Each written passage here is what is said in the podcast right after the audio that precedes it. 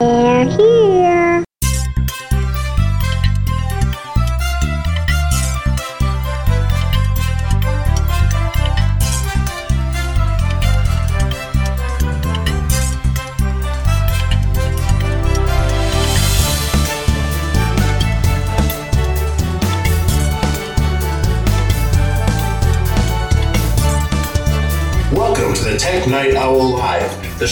PC users who can handle the truth. And now, here's your host, Gene Steinberg. This week on the Tech Night Owl Live, we'll be featuring cutting edge commentator Daniel Eran Dilger of Apple Insider, Ben Williams, director of PR for AdBlock Plus, and Kirk McElhearn, Macworld's iTunes guy. All this and more on the Tech Night Owl Live. We have Daniel Eran Dilger from Apple Insider, and on a rare occasion from Roughly Drafted magazine, which tends to be a tongue twister when your tongue is pointed in the wrong direction or something. Daniel, welcome back after a couple of months.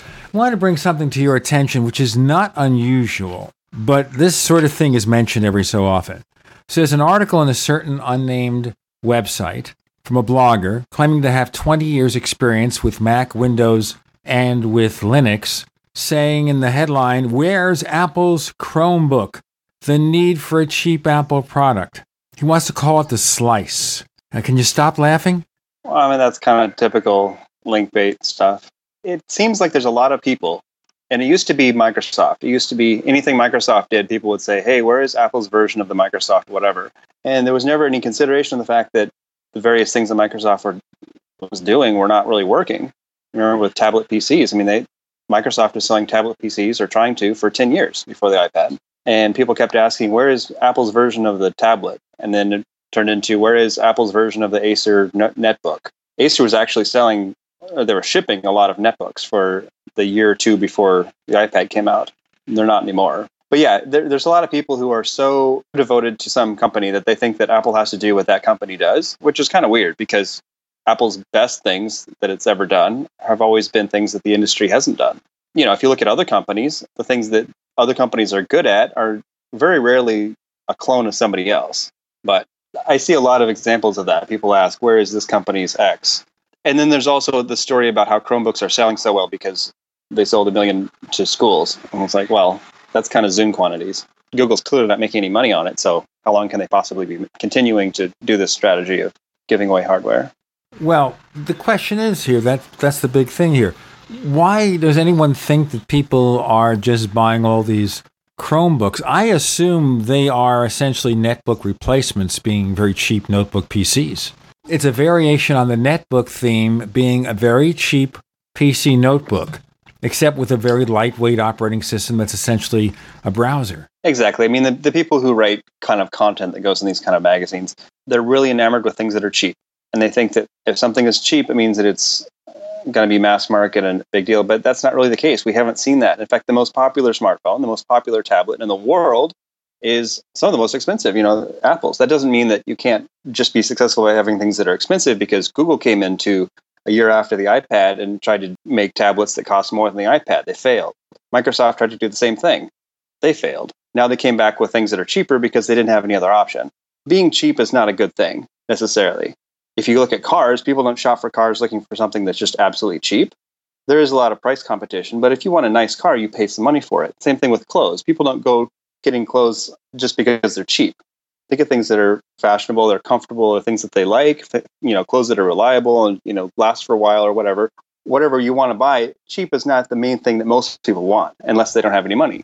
A famous example of this is Tata Motors of India, which owns, by the way, Jaguar and Land Rover, which are doing well. And they came out with a car that costs just a few thousand dollars in American funds.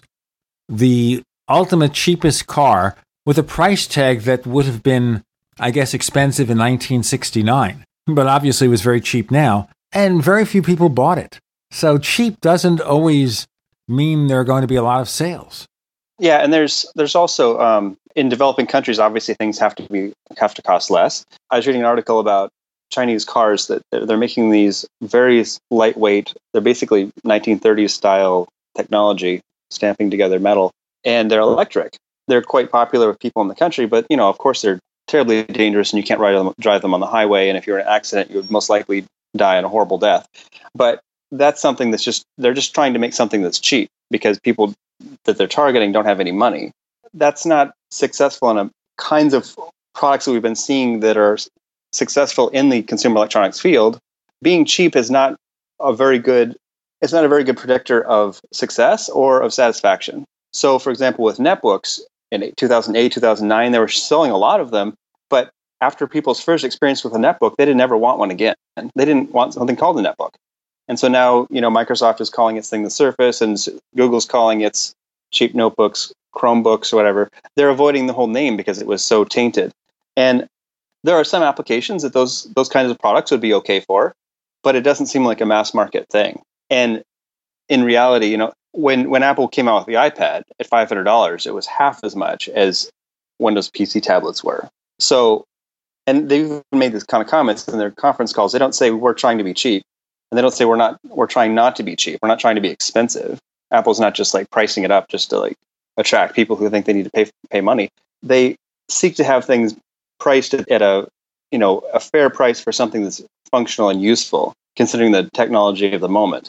What can they do to make a product that people will love at a price that's you know affordable?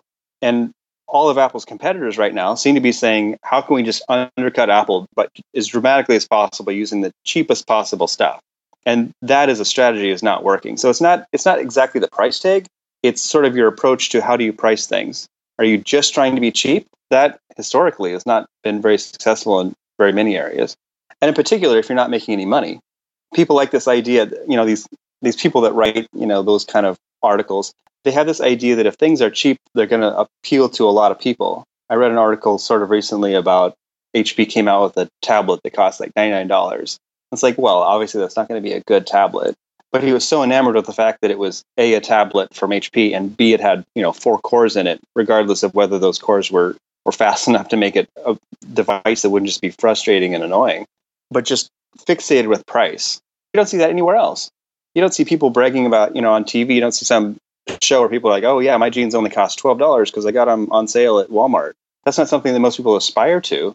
Most people buy clothes that they like that make them feel comfortable or you know make them feel the way they want to feel. Not i saved you know this is the cheapest possible clothing i could drape on my body. Daniel when they buy the cheap clothing what they will say is this is as good as the one that cost a hundred dollars. Sometimes that's one way of yeah. doing it saying i got something for less but still a good value because it is the equivalent of this more expensive product. And that's of course the illusion about Apple, which is saying, well, Apple charges more for everything, therefore you should be able to get it cheaper and still get the same value. Of course, that's not true. Well, there are different markets. So if you look at you know the Western market in America, there are companies that sell devices that are comparable. I mean, like Google was trying to sell phones that were you know comparable with Apple's mid-grade models for maybe hundred dollars less, like the Moto X or whatever. I mean, it's it's you know similar to an iPhone 5C, but it's it's cheaper. There are some people who wanted the Moto X, but I don't think those people were attracted to the fact that it was a little bit cheaper. I think they were attracted to the fact that it was from Google. And the number of people who are just buying Google are very small. That's why the Nexus has never sold in big quantities. Moto X's did not sell in, quantity. And I don't think Google even expected it to because they were hand building them in Texas. You know, they didn't have the capacity to build huge amounts of them. So they knew it wasn't going to sell in huge amounts. It was kind of a just a marketing ploy. But the the the important thing is just being a little bit cheaper has not resulted in a lot of success. Where where Android is getting its volume from is people who walk into a store, know nothing, and the sales guy in the Verizon store or whatever says, "Hey, here's a Samsung phone. You need a Samsung phone. Here, take two. Here's two for your kids. They're all free. Here's a free tablet." Those are the people that walk out of the store with Samsung. They did, they didn't go to the store and say, "Hey, I want to. This is a great phone. I want this." I think it's terribly clear that a lot of these people didn't have an obvious preference for the kind of smartphone they wanted. You know, they go in there and maybe list the specs. I'd like something with a really good camera and it works on the fastest networks and all that stuff. Unless they ask for an iPhone specifically, a lot of these salespeople will push for the one where they get a spiff. Daniel Eran Dilger joins us. I'm Gene Steinberg. You're in the Tech Night Owl Live.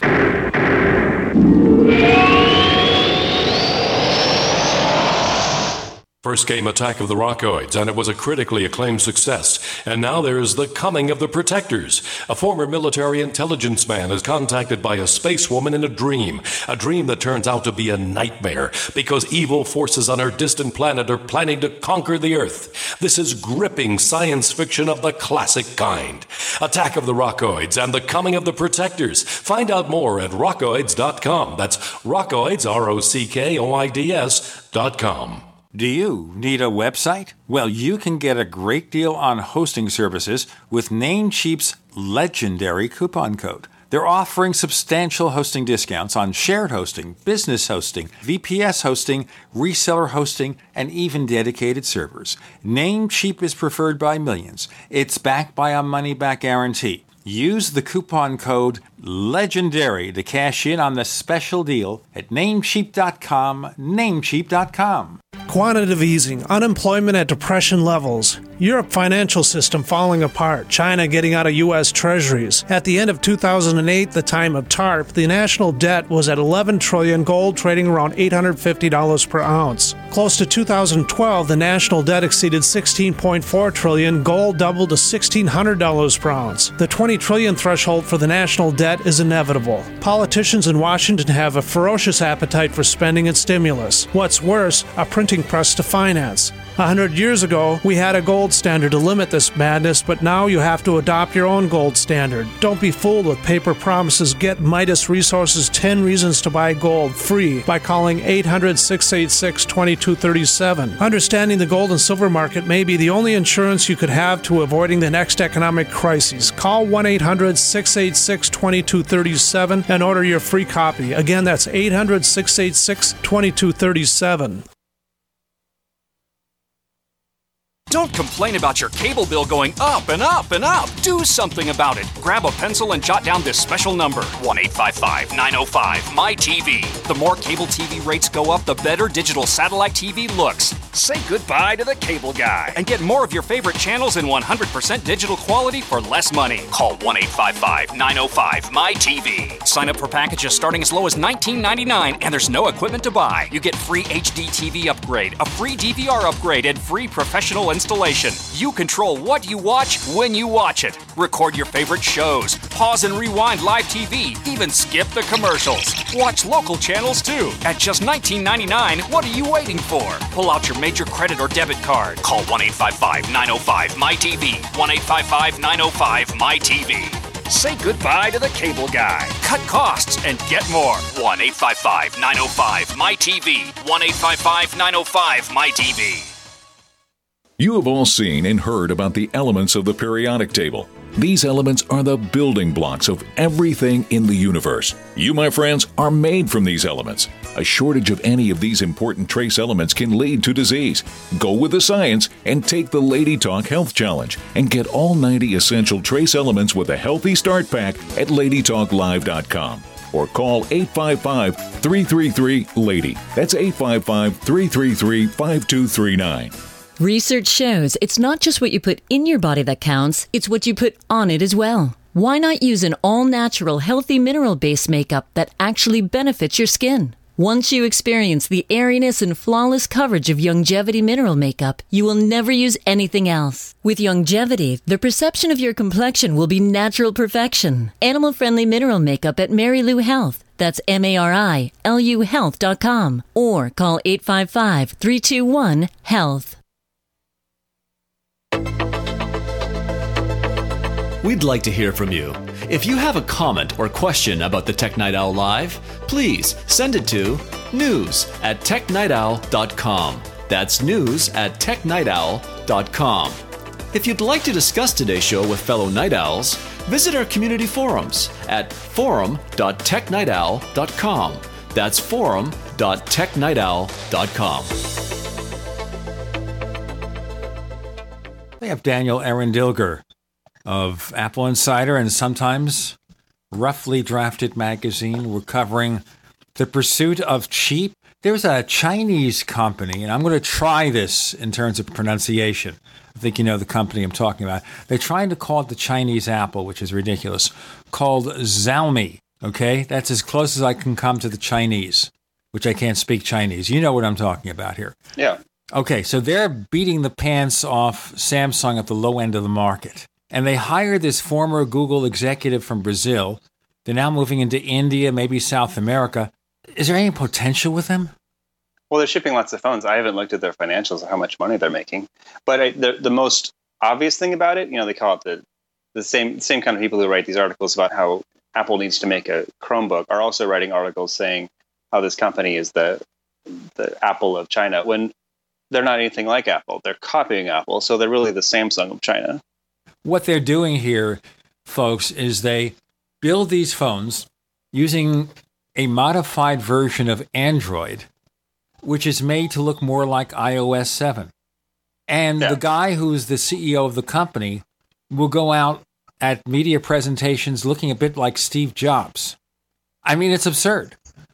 yeah, I mean, he'll put up a slide that says one more thing, and it's very much, you know, he's very much copying the idea. And it's not a new company. I mean, they've been making knockoff things. I think at one point they were making knockoff Windows. They were using Windows Phone to like look kind of like the iPhone.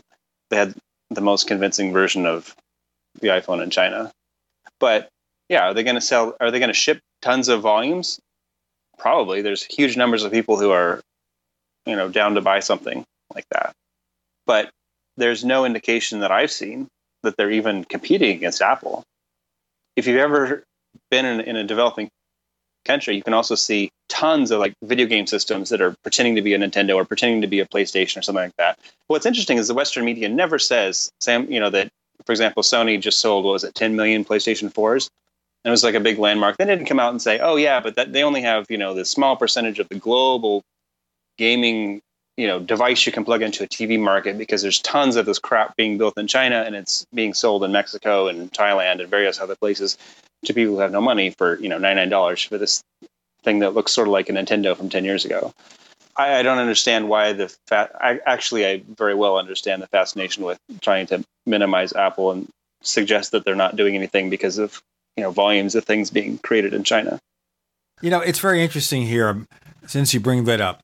So we know about the controversial reports from IDC, their surveys, like what was it, the last two quarters, according to them, the market share and the sales of Macs in the US dropped, whereas they increased. In fact, in the last quarter, they increased by double digits according to Apple, but IDC says it went down a couple of percent.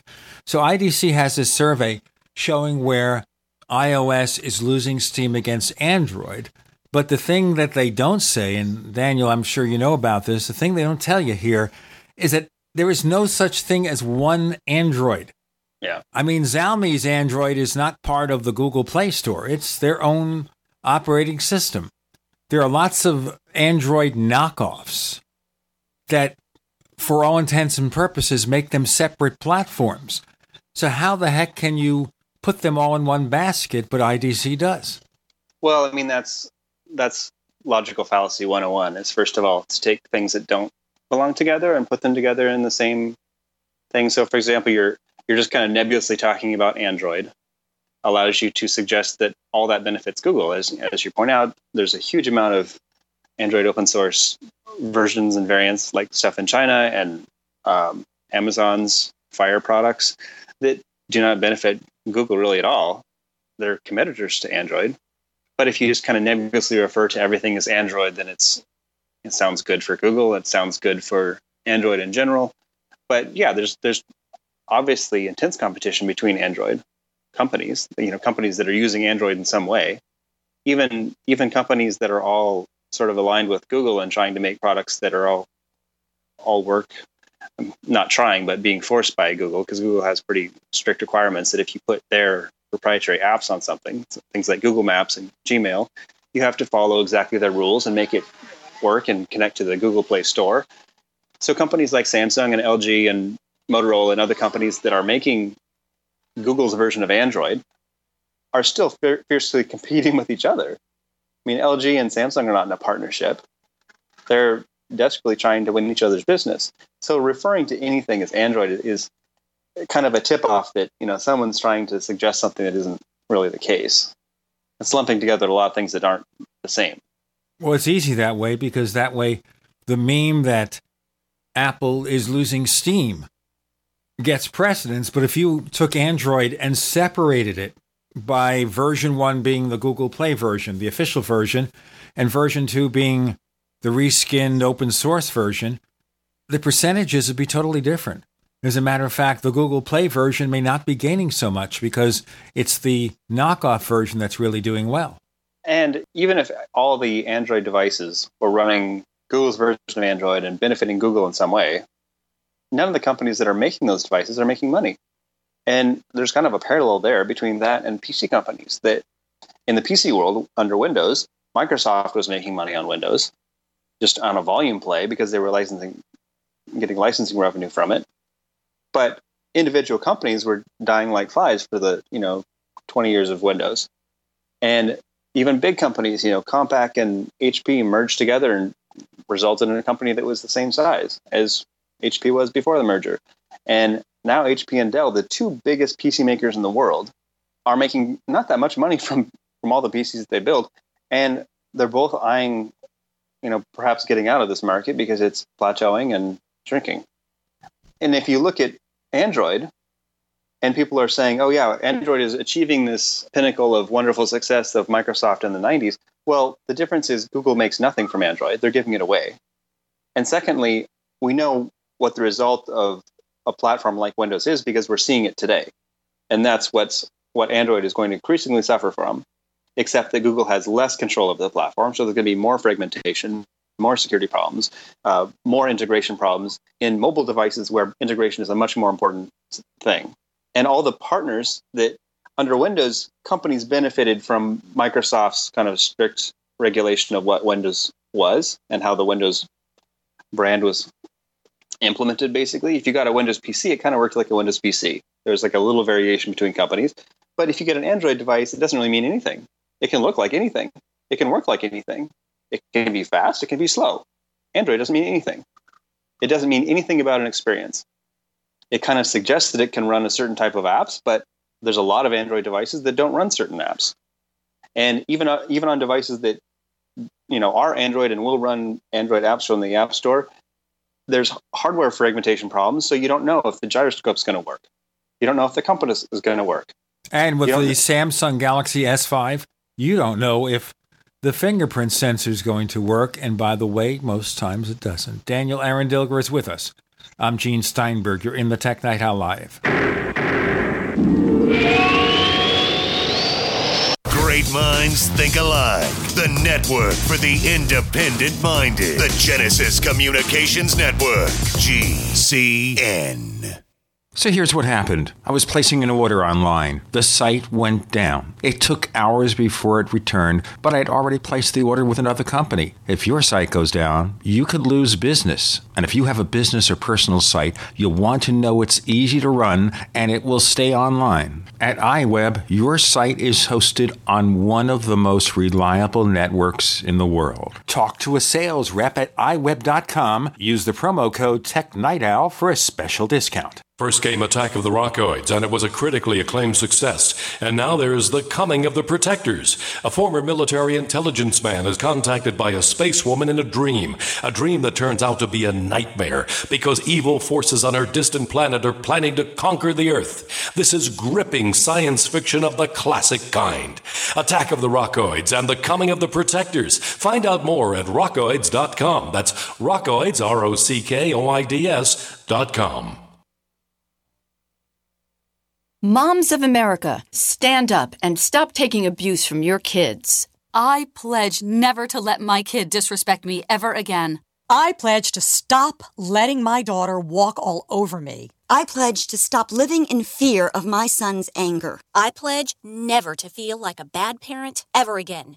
Because I'm not. I pledge to stop letting my child's behavior control my home. I pledge to be a mom with kids who listen, a total transformation mom. I'm Janet Lehman, co creator of the Total Transformation Program. We created the Total Transformation to help parents with difficult child behavior. Now I'm giving it away free. All you need to do is get the program and let us know how it works for you. We'll let you keep it for free. Call 1 800 256 7795. That's 1 800 256 7795. Call now. Call 1 800 256 7795. That's 1 800 256 7795. The human body is extraordinary. Despite all the stresses we inflict upon it, it still works hard to stay in balance. Thousands upon thousands of people rely upon Heart and Body Extract to help their body stay balanced. This excellent 100% natural herbal formula helps maintain healthy blood pressure levels, cleans arteries, promotes good circulation, balances cholesterol, and more. HB Extract, paired with healthy lifestyle choices like good nutrition and exercise, can give you a life free of pain, sickness, and fear. Recapture your youthful vitality and experience your body healing itself with the aid of HB Extract. It's extremely effective and it starts working in just days. Visit HBExtract.com to learn more and to read scores of testimonials from satisfied customers. And we've never increased our price in over 10 years. That makes Heart and Body Extract as great a value now as it was the first day we sold it. A healthy heart is a happy heart. Call 866 295 5305 or go to HBExtract.com. This is Dan Pilla. Do you owe the IRS money you can't pay? Are tax debts crippling you? I've defended people from the IRS for over 30 years. I've helped thousands and I can help you too. I wrote the book on IRS settlement and I'm telling you, there's no such thing as a hopeless case. Call 800 34 no tax to finally get free of IRS debt. With the IRS's new programs, there's never been a better time to solve your problem. Call 800 34 no tax. That's 800 34 no tax or my website, danpilla.com. Next to water and food, you need a safe, storable fuel supply for your preparedness needs. Spare fuel is the answer. Spare fuel can be used in any gas powered vehicle or generator. Spare fuel is perfect for any unforeseen out of gas emergencies. Unlike gasoline, spare fuel is safe to store with your other supplies and it can be stored for many years. Go to getsparefuel.com for special pricing. That's getsparefuel.com.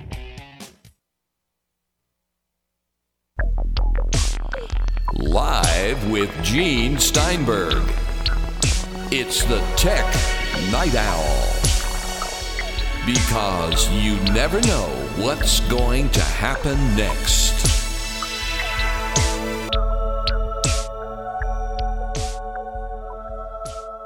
On the Tech Night Owl Live, we have Daniel Eran Dilger, hangs his hat at Apple Insider and other places, and we're talking about the positions of the various platforms and the tendency on the part of certain people to lump all Android products together, not realizing they're not the same thing and they're not the same platform. Only superficial resemblance exists. And especially in Asia, where there's so many knockoff Android products, Google isn't benefiting. So, what does Google do here? Because it looks to me like Microsoft is making more money from Android than Google because they're getting all those royalty fees. In fact, they were suing Samsung for overdue payments. Yeah, Samsung agreed to pay licensing royalties as most other major Android licensees have agreed to. The difference between Apple and Microsoft is Apple said, hey, we don't want you to use specific features that we've patented, that you know we've patented, that are distinctive on the iPhone. We want it to these features to be ours. Um, so they had a series of lawsuits with different companies saying, yeah, don't use these specific features. And they made a deal with HTC, and they're they're still suing Samsung. And Microsoft has been, you can use all the stuff that we have patented, but you have to pay us for it. So it's two different approaches. Um, Samsung agreed to pay Microsoft, and then after American courts said, "Oh no, Samsung, even though they're clearly infringing, and in patent after patent, even after we after we throw away all these claims that Apple makes, whittle down the case to where it's just a few more patents, and they're all found infringing, and they're quite willfully infringing. The judge basically just pushed it all away and said, "Nope, nope, we're not going to make him pay anything. We're going to like have this award. We're going to whittle it down as much as we can. We're going to like let this to go on for years and years and years and years and years, and it's just absolutely ridiculous." And so Samsung knows that American judges will not enforce patents in this that relate to Apple. They'll enforce patents relating to everyone else, but not to Apple on the smartphone.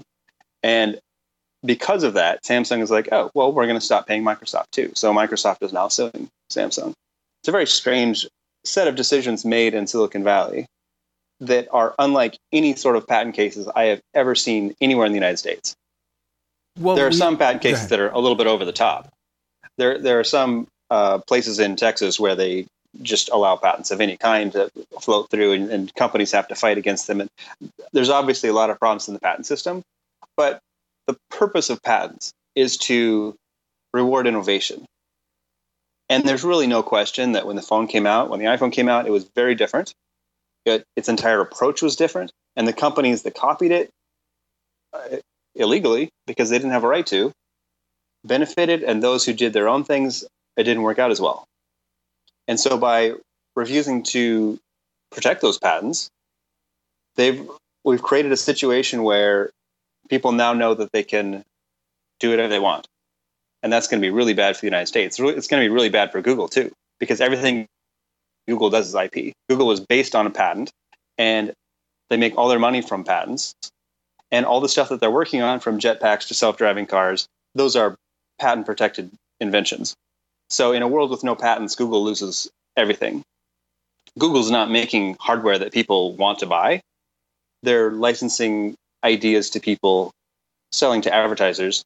But you know, if you, if you use Google Maps, you're you're getting that IP free, all the work that Google's done, because advertisers are telling you to drive past this or you know whatever, putting their name on the map.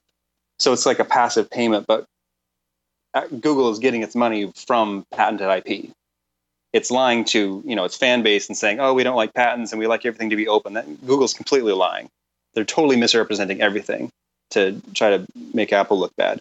But the truth is that Google and every other company in Silicon Valley, and most of what is being created in America, is intellectual property. It's a property. It's it's the production of research and development. So all these companies, all the work that they're doing, all the jobs that they're creating to create valuable software and devices, those are created by patents. Those are protected by patents. Those rights. And if we have a system where we just allow, you know, foreign conglomerates, Samsung is a criminal foreign conglomerate. Everything they do is criminal on the top. Their CEO is a criminal. They have gone through and destroyed a series of legitimate companies by stealing everything they have. I've had people from so many different companies come to me and tell me stories of how they worked with Samsung, how Samsung created a partnership with them and lied up and down about what was going to happen. And then they stole everything they had and put them out of business. And there's all these, you know, CNET and all these companies online that that write glowing things about Samsung because they think that their stuff is cheap. Those people are are doing PR for a company that's awful. Samsung is a really terrible company. And if we create a system of laws to where those kind of companies can come in and just destroy our economy, well, you know, that's kind of stupid. And the people that are rallying around and saying, "Oh, this is open and great," and and it's not open. And as soon as Samsung destroys uh, all the value it can, it is very well lined up to totally cross over Google. And Google knows it. Google's been scared and fighting Samsung for years now. And that you know, Samsung is eventually going to try to make its own Linux-based experience. But yeah, it's it's all these kind of delusional fans of Android do not really realize what's going on. You know, not a company to be a fan of. Speaking of Samsung, let's go back to Samsung. So the news came out recently. We haven't had you on a couple of months, so we haven't been able to explore this. The news came out that Apple and Samsung had agreed to drop all legal actions outside of the U.S. Is that an admission by Apple that this isn't going anywhere? Might as well try to strike a deal with Samsung if they're willing. Apple's always wanted to strike a deal with Samsung. And the deal is don't do this and don't do this. And we're still your biggest customer. You're the only company that can build these kind of chips and we get we buy all this RAM from you and like we're intense huge customers. Apple is one of the biggest clients of Samsung and have, have been since the you know at least the iPod days, probably before then. Um, so yeah, Apple's not trying to it's it's very very bizarre how every all these events have been portrayed. I don't understand why journalists just keep lying about all this stuff. Um, Tim has said over and over again, he doesn't like litigation. He doesn't like suing. He was against suing Samsung. Obviously, they're the by far the biggest supplier of Apple. They don't want any sort of problems holding up all their future stuff because they're fighting with Samsung. They don't want to fight out Samsung. And they're not trying to get, you know, a few hundred million dollar settlements out of it because that's nothing to Apple. Apple has tons of money. What they're trying to do is stop Samsung from creating knockoff products that look like Apple stuff and creating a pattern for everyone else to do the same because they already fight that. They've been, you know, they come off the iMac and all these Chinese companies start cloning the iMac. So they said, no, you can't do this. And they stopped them from making things that look exactly like the iMac. They can make all kinds of devices that look like anything they want. But Apple's saying, no, don't make your products look exactly like ours. And that's not a new idea. That's been going on forever. Companies have always had trademarks and patent protection and all this stuff. This isn't something new to Apple.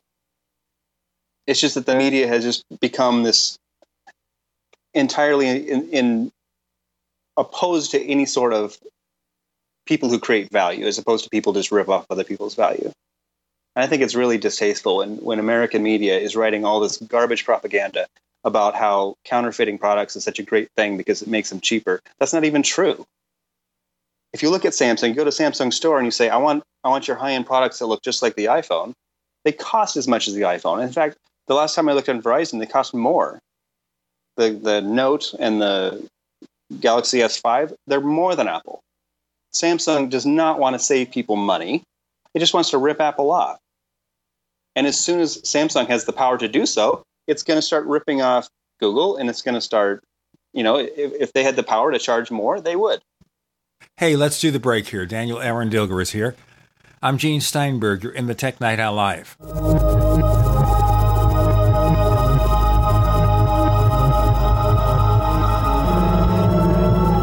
You're listening to GCN, proudly sponsored by UnseenNow.com. Lock down your digital life at UnseenNow.com. This is GCN.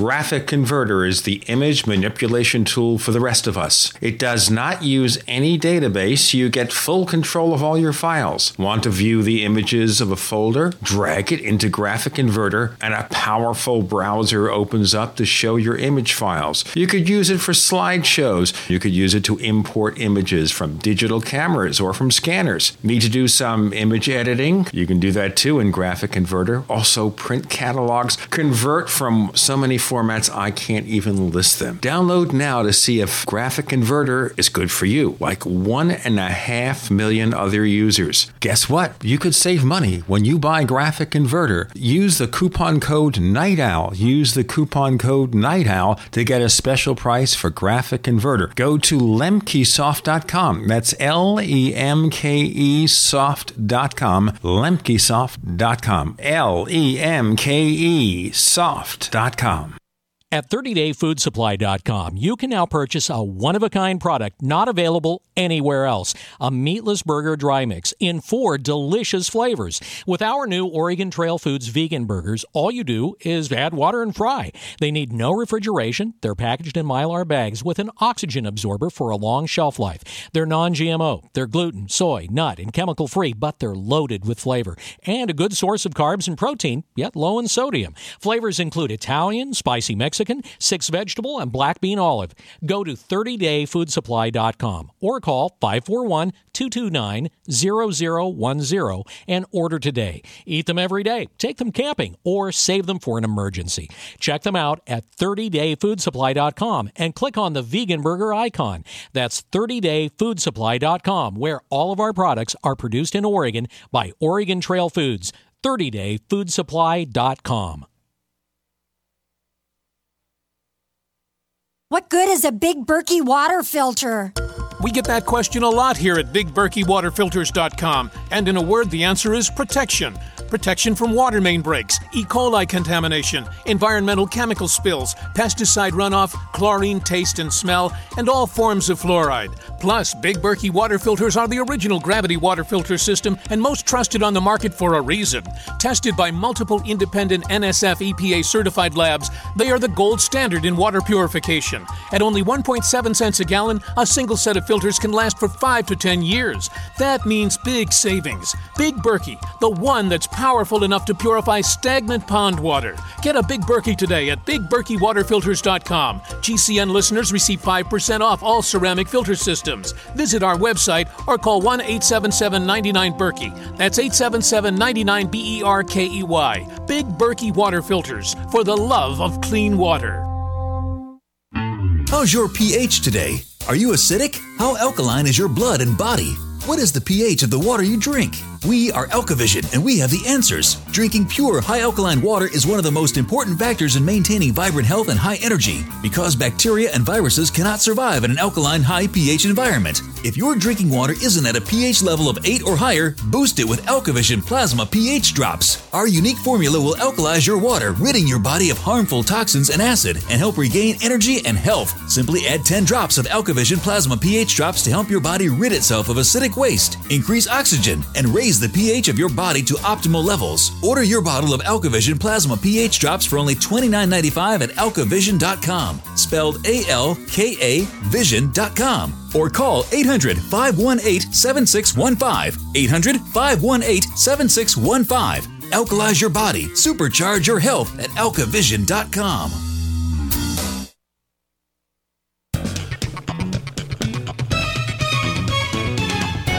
know what's going to happen next? Well, here's the Tech Night Owl. Live with Gene Steinberg.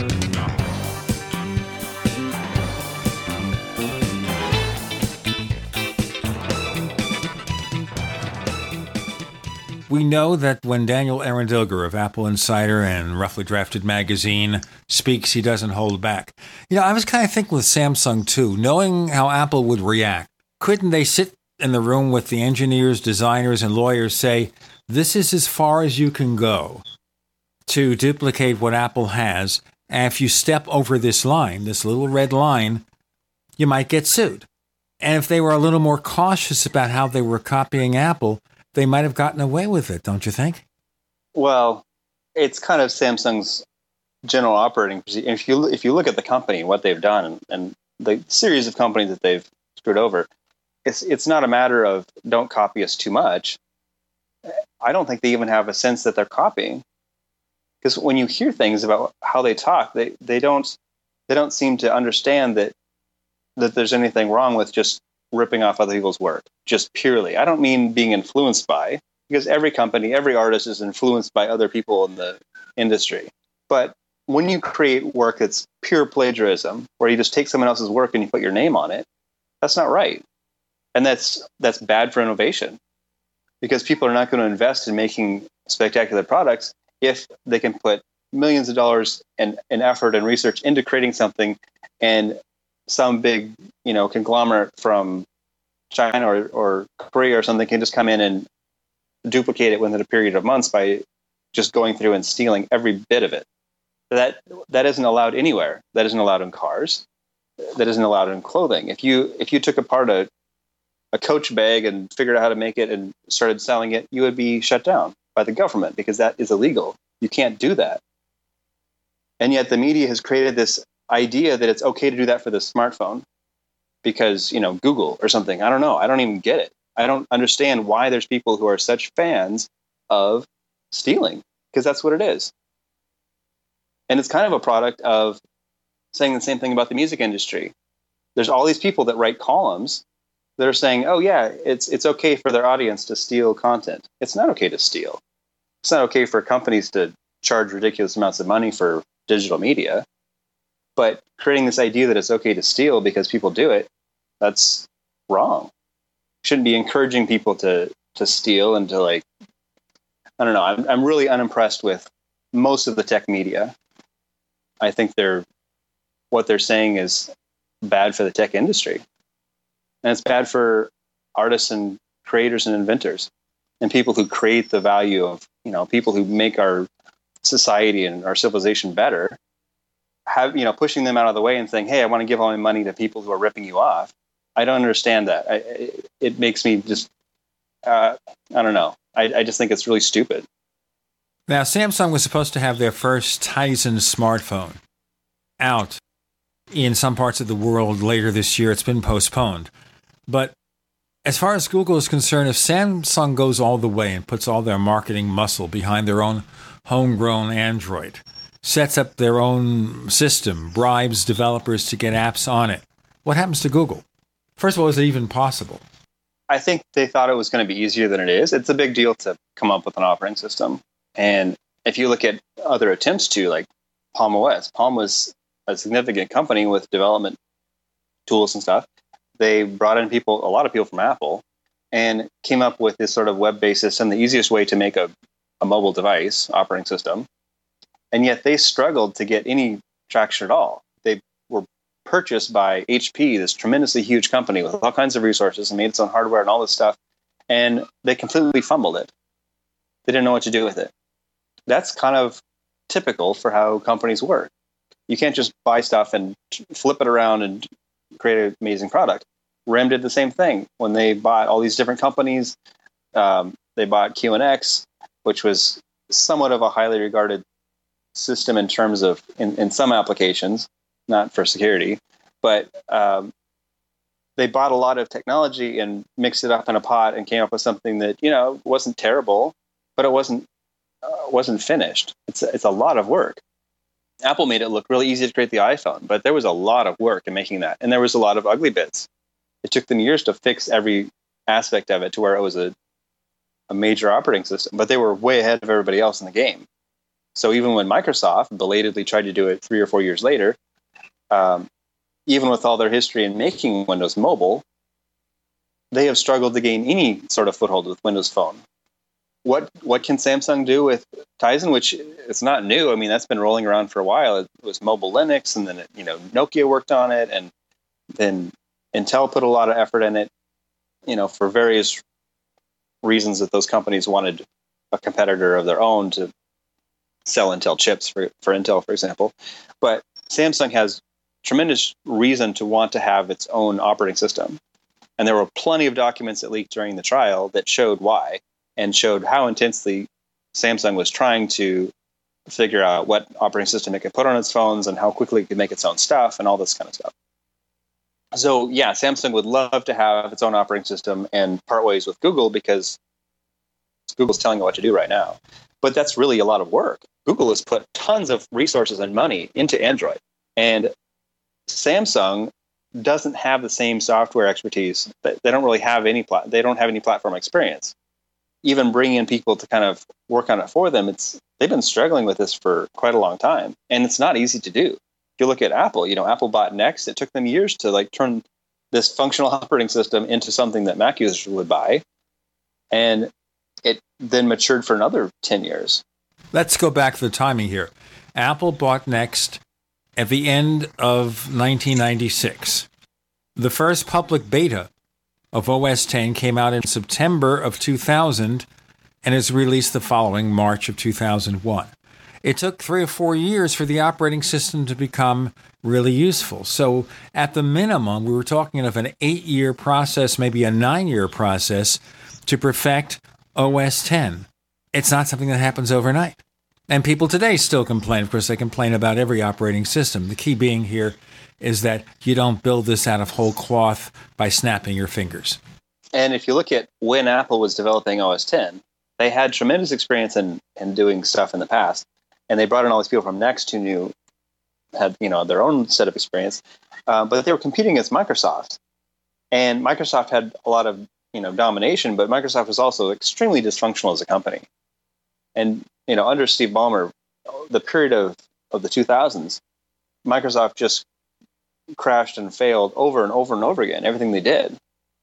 So Apple kind of had the perfect circumstances to finish OS 10 and to introduce iOS because there wasn't anyone making a competent mobile operating system that was relevant to, you know, when the iPhone came out, there was this was a technology that was available and that could be brought to market, there wasn't anybody could harness that like Apple could. I mean, they basically took a lot of their Mac work and just put it on a mobile device, and nobody else had that.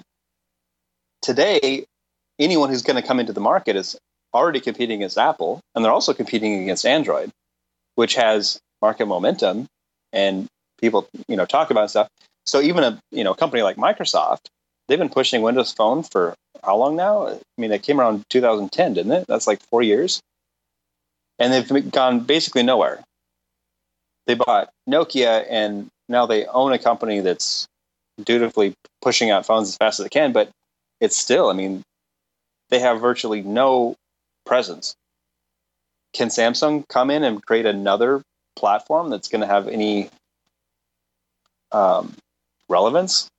It's not clear because they've tried to do things. They've tried to make kind of Galaxy into a platform, their own brand, and they've had some developer groups and, and tried to create apps that only work on their products. They haven't had much success. So the fact that they're using Android just because there's no other choice doesn't doesn't provide a lot of hope that Tizen is going to come in and just you know flip the switch around. But if they do, if they just start shipping Tizen on a lot of their cheap devices, and it becomes like a good enough sort of feature phone type experience to where they can sell it in the developing world and they can sell it to um, you know people in America who are buying whatever Verizon and AT&T are pushing at them. Um, every Tizen phone they sell is one less Android phone, so that becomes a problem. But I don't see any way that Samsung creates a device that's sells at a profit. Certainly not anything like the iPhone.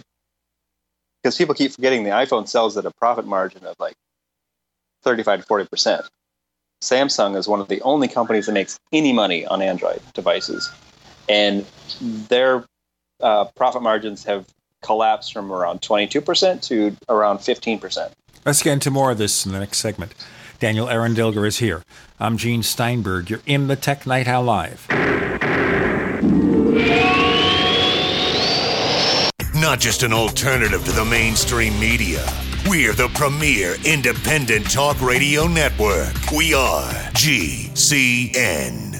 If you own a business, you need customers, right? Well, your potential customers are listening to this radio program right now, and I can help you reach them. Hi, I'm Matt Brower, a national marketing executive at the radio network responsible for this program. I can help you customize a national radio campaign that fits your budget, large or small, while targeting your specific audience. Call me to learn how radio advertising can make your business more profitable. 877 996 4327, extension 128. That's 877 996 4327, extension 128. Hi, this is Ted Anderson. Have you ever wondered why banks, stockbrokers, investment advisors won't talk about gold IRAs? They've been available since 1986, yet the financial industry won't recognize the value of gold for your retirement. Gold has outperformed paper investments, yet no word about IRAs. If you would like to have gold for your retirement, call 800 686 2237. Don't get left behind by rising inflation and low returns. Call 800 686 2237. Secure your future and call 1 800 686 2237.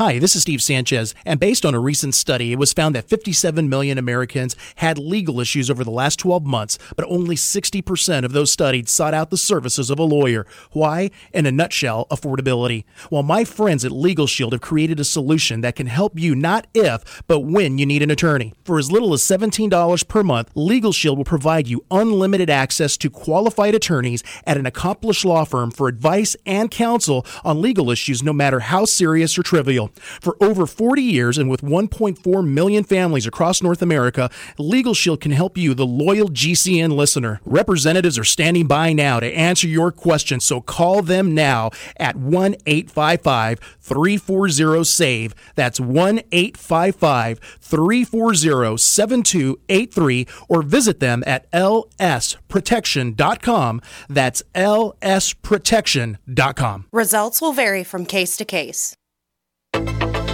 Welcome back to the Tech Night Owl Live, where you never know what's going to happen next. And now, here's Gene Steinberg.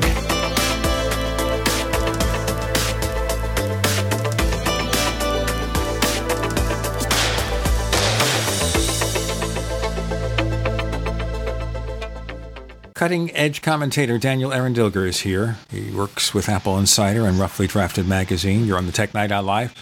And the point being here is that Samsung's profits are collapsing, less than half of Apple's per unit. Not working so well for them. So I guess Samsung really, as a practical matter, because they're not walking into the market with being original, they're just imitating, would do better right at this point to settle with Apple and get that out of their lives and do their best with their own systems and their own smartphones. Not that Samsung products are bad, it's just that the flashy features don't really work. Let's move to Microsoft a little bit here. Now, someone suggested here that since Microsoft is focusing more heavily again, and I'm not sure how to phrase this, services, cloud services, productivity, not so much devices.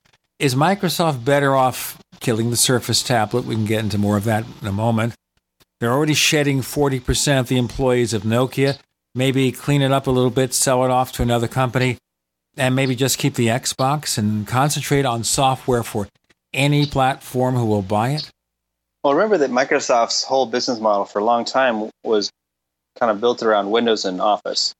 And they were making so much money that they could lose billions of dollars on every other thing that they did. The Xbox lost tremendous amounts of money before, I mean, for years, for many years, for I think eight years, before starting to break even to where it was kind of like, this is sort of paying for itself. Microsoft doesn't have that kind of money anymore coming in. Not the not the just money forever that everyone kind of thought Microsoft would have. So at this point, they have to do things that make sense. They have they have to build products that have a return on investment, and they're not able to do that they weren't able to do that when they had like just vast amounts of money and kind of rosy prospects going forever in the future. So what they're trying to do is shift, and, and the, the market for paying $500 for Office is gone. People aren't doing that anymore. So their best bet is to start selling subscriptions where people pay $100 a year for it and hope that they don't have competition in the app space because they do now and previously they didn't. So Microsoft has a series of kind of serious problems, and things are far more dire than anyone realizes because the numbers of employees that Microsoft is cutting are real employees. The number of of people that Microsoft actually hires is completely hidden behind layers of garbage.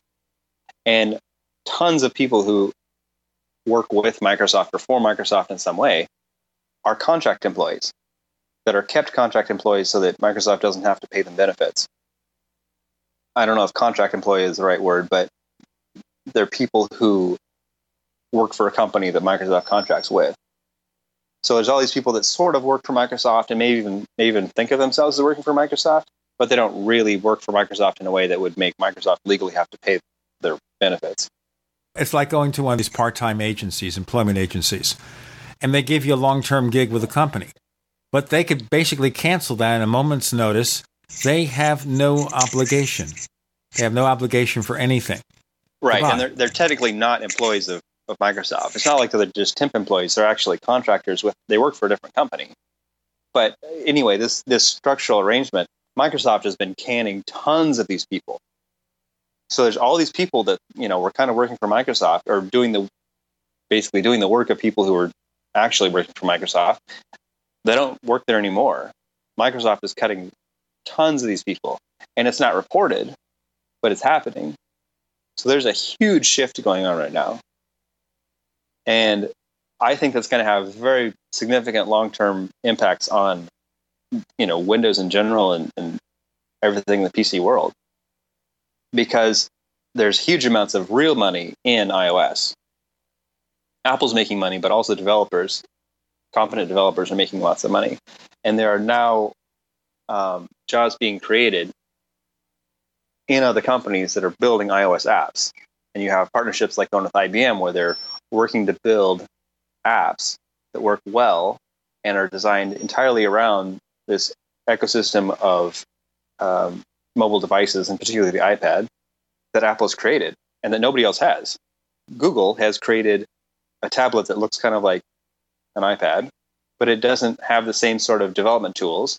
And there's no um, ecosystem around building Android tablets, tablet apps, because you can just build a smartphone app and stretch it a little bit, but that's not the same experience.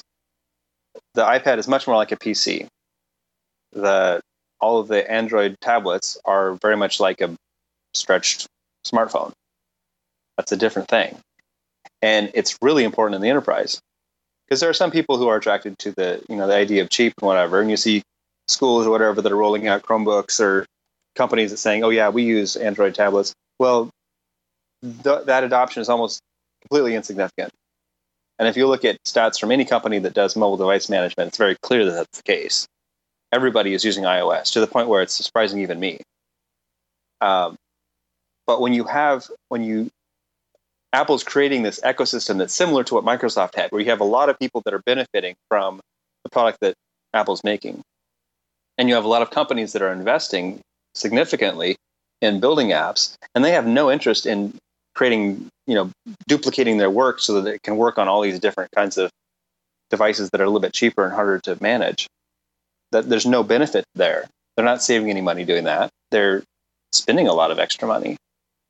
So I think there's going to be a big shift in, in the enterprise and adoption of of Apple. And, and Apple executives keep saying that. They keep pointing that out. And nobody in the media is even a maybe not even aware of it, but they're certainly not talking about it.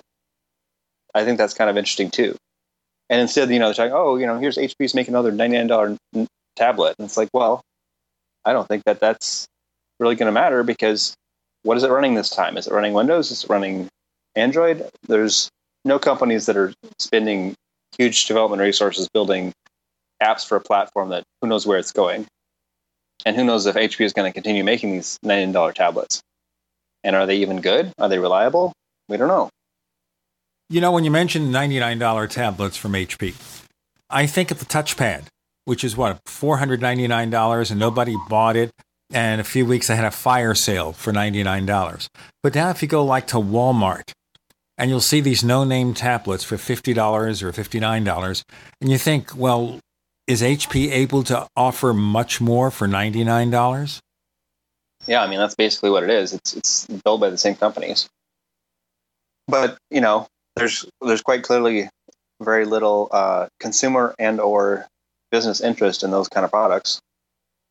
So I think if you look at what Apple's saying, people keep trying to, you know, people in the media keep trying to create problems for Apple. It's like, oh, there's if they create a bigger smartphone, you know, bigger iPhone six, then their tablet sales are going to fall apart. And it's like, well, perhaps it will have some impact where consumers will say, oh, my phone is big enough, I don't need an iPad to sit on the couch with perhaps. But the iPad is doing something completely different. It's not an Android tablet. It's not just for sitting on the couch and watching you know, YouTube videos on.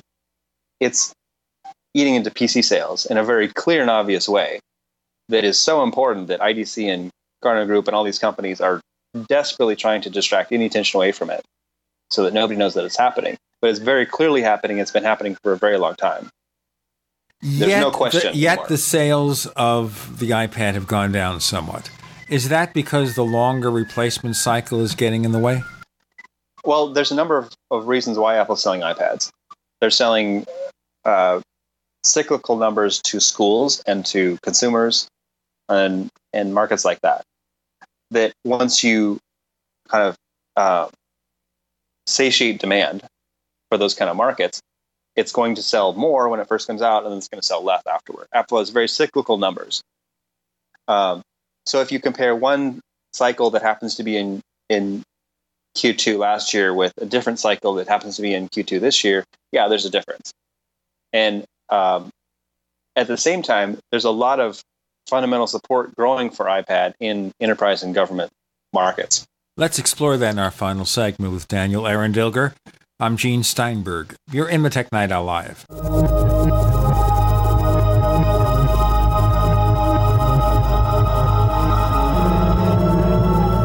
First came Attack of the Rockoids, and it was a critically acclaimed success. And now there's The Coming of the Protectors. A former military intelligence man is contacted by a space woman in a dream, a dream that turns out to be a nightmare because evil forces on her distant planet are planning to conquer the Earth. This is gripping science fiction of the classic kind.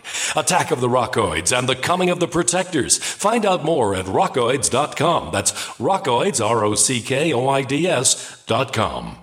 Do you need a website? Well, you can get a great deal on hosting services with Namecheap's legendary coupon code. They're offering substantial hosting discounts on shared hosting, business hosting, VPS hosting, reseller hosting, and even dedicated servers. Namecheap is preferred by millions. It's backed by a money back guarantee. Use the coupon code LEGENDARY to cash in on the special deal at namecheap.com. Namecheap.com. Adam Miller here with Midas Resources. Today, August 22nd, 2014, gold opened at 1279.20. A 1 ounce gold coin can be purchased for 1325.82, 662.91 for a half ounce, or 331.45 for a quarter ounce. That's 1325.82, 662.91, and 331.45. Hi, this is Ted Anderson. Have you ever wondered why banks, stockbrokers, investment advisors won't talk about gold IRAs? Wait a sec. Gold and silver is going up while Congress is trying to settle on the next debt increase, and there's no end to this madness. That old 401k and IRA can be converted into physical gold without tax consequences.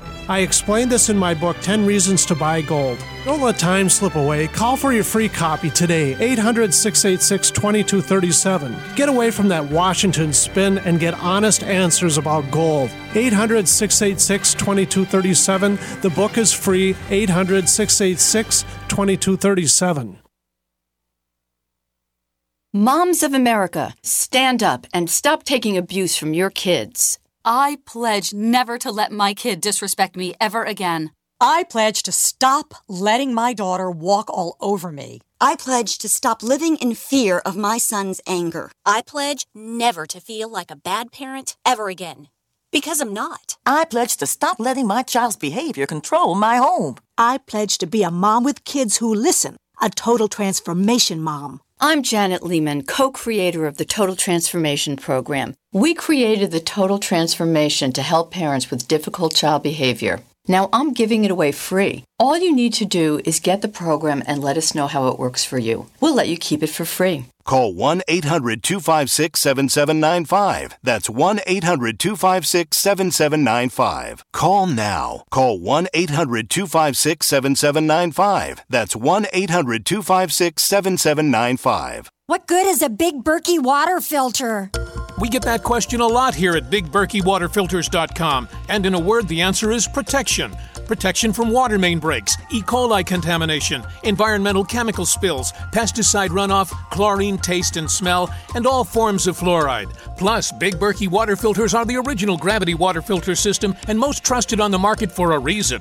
Tested by multiple independent NSF EPA certified labs, they are the gold standard in water purification. At only 1.7 cents a gallon, a single set of filters can last for 5 to 10 years. That means big savings. Big Berkey, the one that's powerful enough to purify stagnant pond water. Get a Big Berkey today at BigBerkeyWaterFilters.com. GCN listeners receive 5% off all ceramic filter systems. Visit our website or call 1 877 99 Berkey. That's 877 99 B E R K E Y. Big Berkey Water Filters for the love of clean water.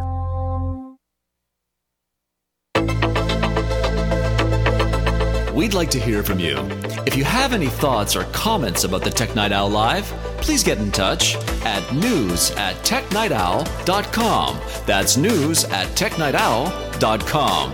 Looking for past episodes? We've got hundreds at technightowl.com slash radio. That's technightowl.com slash radio. Or subscribe on iTunes. Daniel Eran Dilger is with us, writes for AppleInsider.com, and sometimes for RoughlyDrafted.com, at least to have announcements about these episodes.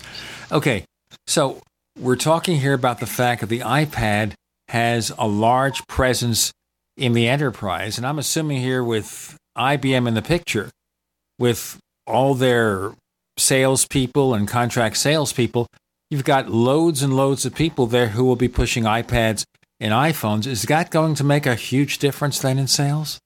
Well, the sales is a complex number because it's a composite of a lot of things that are happening. Like I was saying, it's like there's consumer sales that are like the iPad or the, the iPod. Remember, Apple sell, sold most of its iPods in the winter for Christmas. There's education cyclicality, which happens at the beginning of the school season. And there's an increasing amount of sales in, in the enterprise and in government. And you mentioned it's a relatively large amount of sales. Uh, the thing is, it's not a huge number. It's broadly across every company in the Fortune, you know, all the big companies are looking at iOS. But they haven't bought huge amounts yet, but they're starting to invest in it. And that's all kind of important because Google has not invested anything in, in enterprise. In fact, they've kind of pedaled backwards. And if you do any research in it, you'll see everyone is saying, why didn't Google put any effort into enterprise? Because they don't get it. I mean, Google is all about pushing ads in front of consumers. They don't even understand the concept of selling products to people like the enterprise. So that's why Google has completely dropped the ball in enterprise. And why would Google invest a lot of effort in selling um, Samsung products to the enterprise that they make no money from? Ads I understand also that they had licensed the Samsung technology for the enterprise. Samsung uh, Knox, which they created with the idea of adding some security to Android, came out. They talked about it as being the safe, secure, super bulletproof system.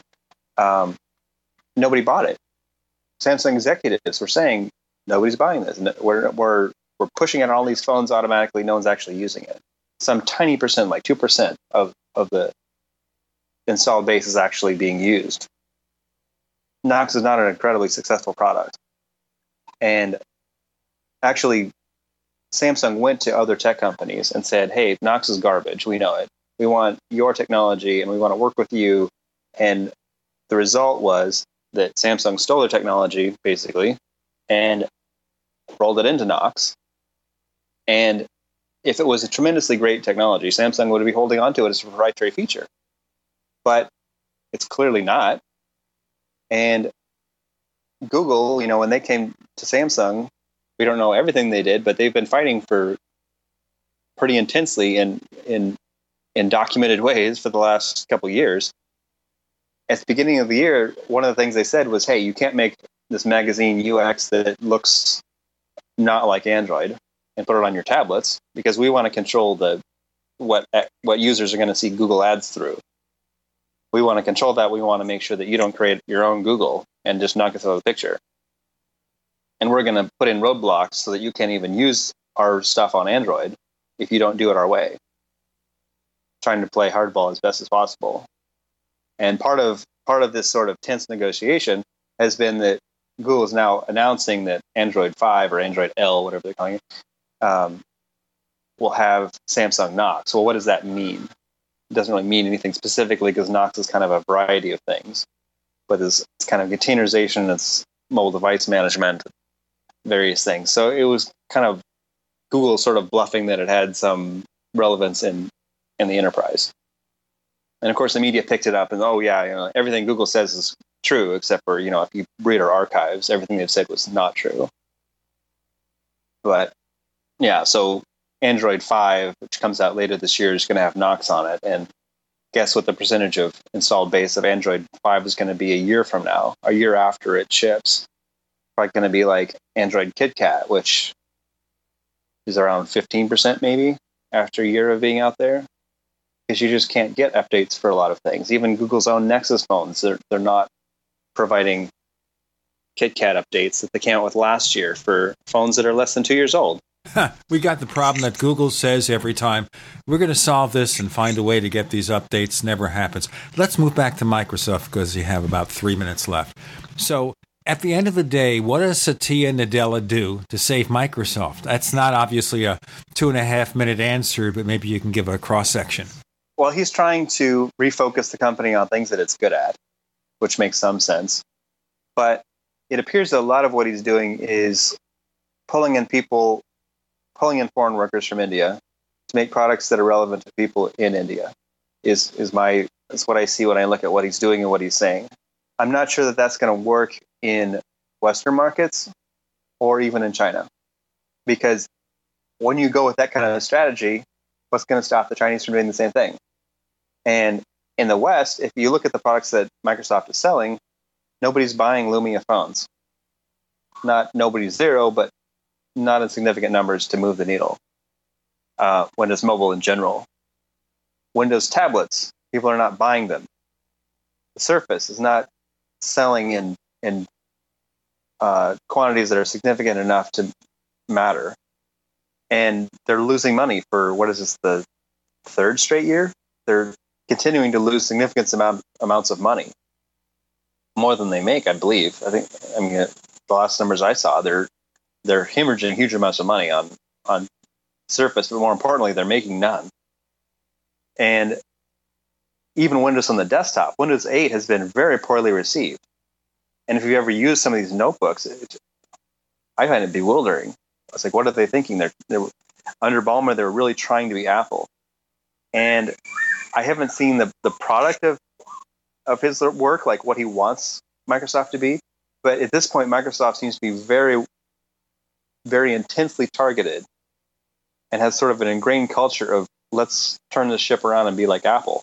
Let's make something that looks sort of like the iPad and mixes it up with the Windows desktop. And nobody has been responding to that. It hasn't been successful. It hasn't been successful in Windows Phone, it hasn't been successful in Windows 8 point whatever. Uh, and it's not clear how they can turn that around and either go back to being the Bill Gates Microsoft, where it's kind of this nerdy doodly thing that you struggle with, because the world already has Android. And can they take what they have and make it enough like Apple, where it's this like polished integrated system that it sells against Apple? Because they're clearly not doing that either. So I don't, I can't imagine a scenario where Microsoft like snaps into place and figures out what it's wants to do and effectively does it because I don't see any possible way of them doing that. Well, they have to come up with a strategy that can be expressed in less than 3,100 meaningless words. Daniel Eran Dilger, please tell our listeners where they can find more of your stuff. I write for Apple Insider, and I have my uh, old archives on Roughly Drafted. And I'm on Twitter at, at Daniel Eran. There you go. Daniel Eran Dilger, thanks for joining us on the Tech Night Owl Live. Yeah, thanks for having me, Gene. UnseenNow.com, proud sponsor of GCN. Unseen Now's unparalleled encryption tools keep your communications secure. GCN. Neighbors, are you tired of dealing with a slow web hosting provider? Well, check out A2 Hosting and their screaming fast Swift server platform. They even have SSDs that load pages 300% faster than the competition. Ready to give your site a speed boost? Well, tell you what, neighbors, head on over to a2hosting.com. That's A2, that's number two, a2hosting.com. Check out their Prime hosting account. And get this, neighbors, they're even giving you an exclusive 25% off discount for all our listeners. 25%. And remember, their Guru Crew support team is standing by 24 7, 365 days a year to answer any of your questions. Now, to get the discount, use the coupon code GENE when you check out. This alert just came in. This special announcement is for business owners and leaders of organizations who've been waiting for the right time to build. General Steel has made it impossible to wait any longer with rock bottom prices that could save you thousands. That's right, General Steel, America's leader in pre engineered structures, is offering buildings at prices you will never see again. Don't miss these prices. A 50 by 100 for $35,000. You heard right, that's 5,000 square feet for $35,000. Manufacturers, if you need a larger building, try a 100 by 100 commercial building for 129,000. You can't afford to rent with these prices. Imagine a 70 by 100 foot church building for under $69,000. With the economy improving and interest rates still at historic lows, you can't afford to wait. So call 866 91 Steel. Lock in your price now. Call 866 91 Steel. That's 866 917 8335. Don't complain about your cable bill going up and up and up. Do something about it. Grab a pencil and jot down this special number 1 855 905 MyTV. The more cable TV rates go up, the better digital satellite TV looks. Say goodbye to the cable guy and get more of your favorite channels in 100% digital quality for less money. Call 1 855 905 MyTV. Sign up for packages starting as low as $19.99 and there's no equipment to buy. You get free HD TV upgrade, a free DVR upgrade, and free professional installation. You control what you watch when you watch it. Record your favorite shows, pause and rewind live TV, even skip the commercials. Watch local channels too. At just $19.99, what are you waiting for? Pull out your major credit or debit card. Call 1 855 905 MyTV. 1 855 905 MyTV. Say goodbye to the cable guy. Cut costs and get more. 1 855 905 MyTV. 1 855 905 MyTV. Whoa! This is big! By popular demand, the Freeze Dry Guy's giant factory authorized sale has been extended. Now through August, save 30 to 45% on number 10 cans of high quality Mountain House freeze dried foods from the Freeze Dry Guy. Now's the time to stock up on all factory fresh stock of the finest, best tasting, longest proven shelf life foods in the industry at giant savings of 30 to 45%. But hurry, supplies are limited, so this sale is only through the end of August. Call 866 404 3663. Free shipping to the lower 48 states. Click freezedryguy.com or call 866 404 3663. That's freeze-dry-guy.com. Hurry! The giant factory authorized Mountain House sale with savings of 30 to 45% is extended through August from the Freeze Dry Guy, the finest freeze dried and dehydrated foods available anywhere for long term storage. What's going to happen next? You never know when you're listening to the Tech Night Owl live with Gene Steinberg.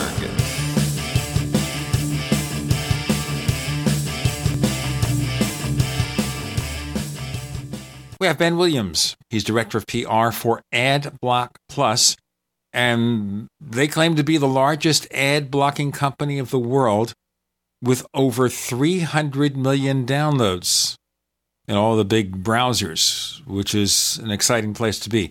So let me ask you, Ben, in coming on the show, why would any of us need an ad blocker? So uh, the the question really for me is why wouldn't someone uh, need an ad blocker. Um, you know, you you surf around the internet, and there's all sorts of nasty ads um, that get in your way, that annoy you as you're trying to just read content, watch videos, etc. And um, ever since I started using one, um, I can't imagine uh, life on the internet without it. So uh, the main reason that everyone wants to use an ad is just so they can maintain some level of sanity while they're online and so they can get stuff done.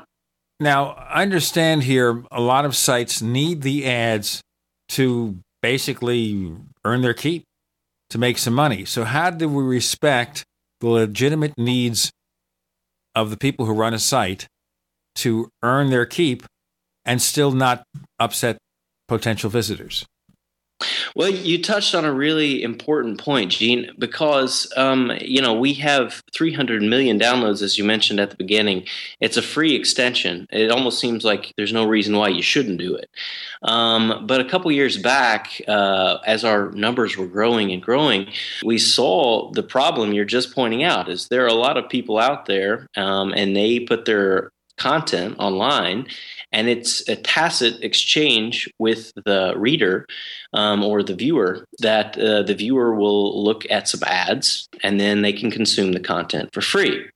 So we, of course, like the idea of a free internet.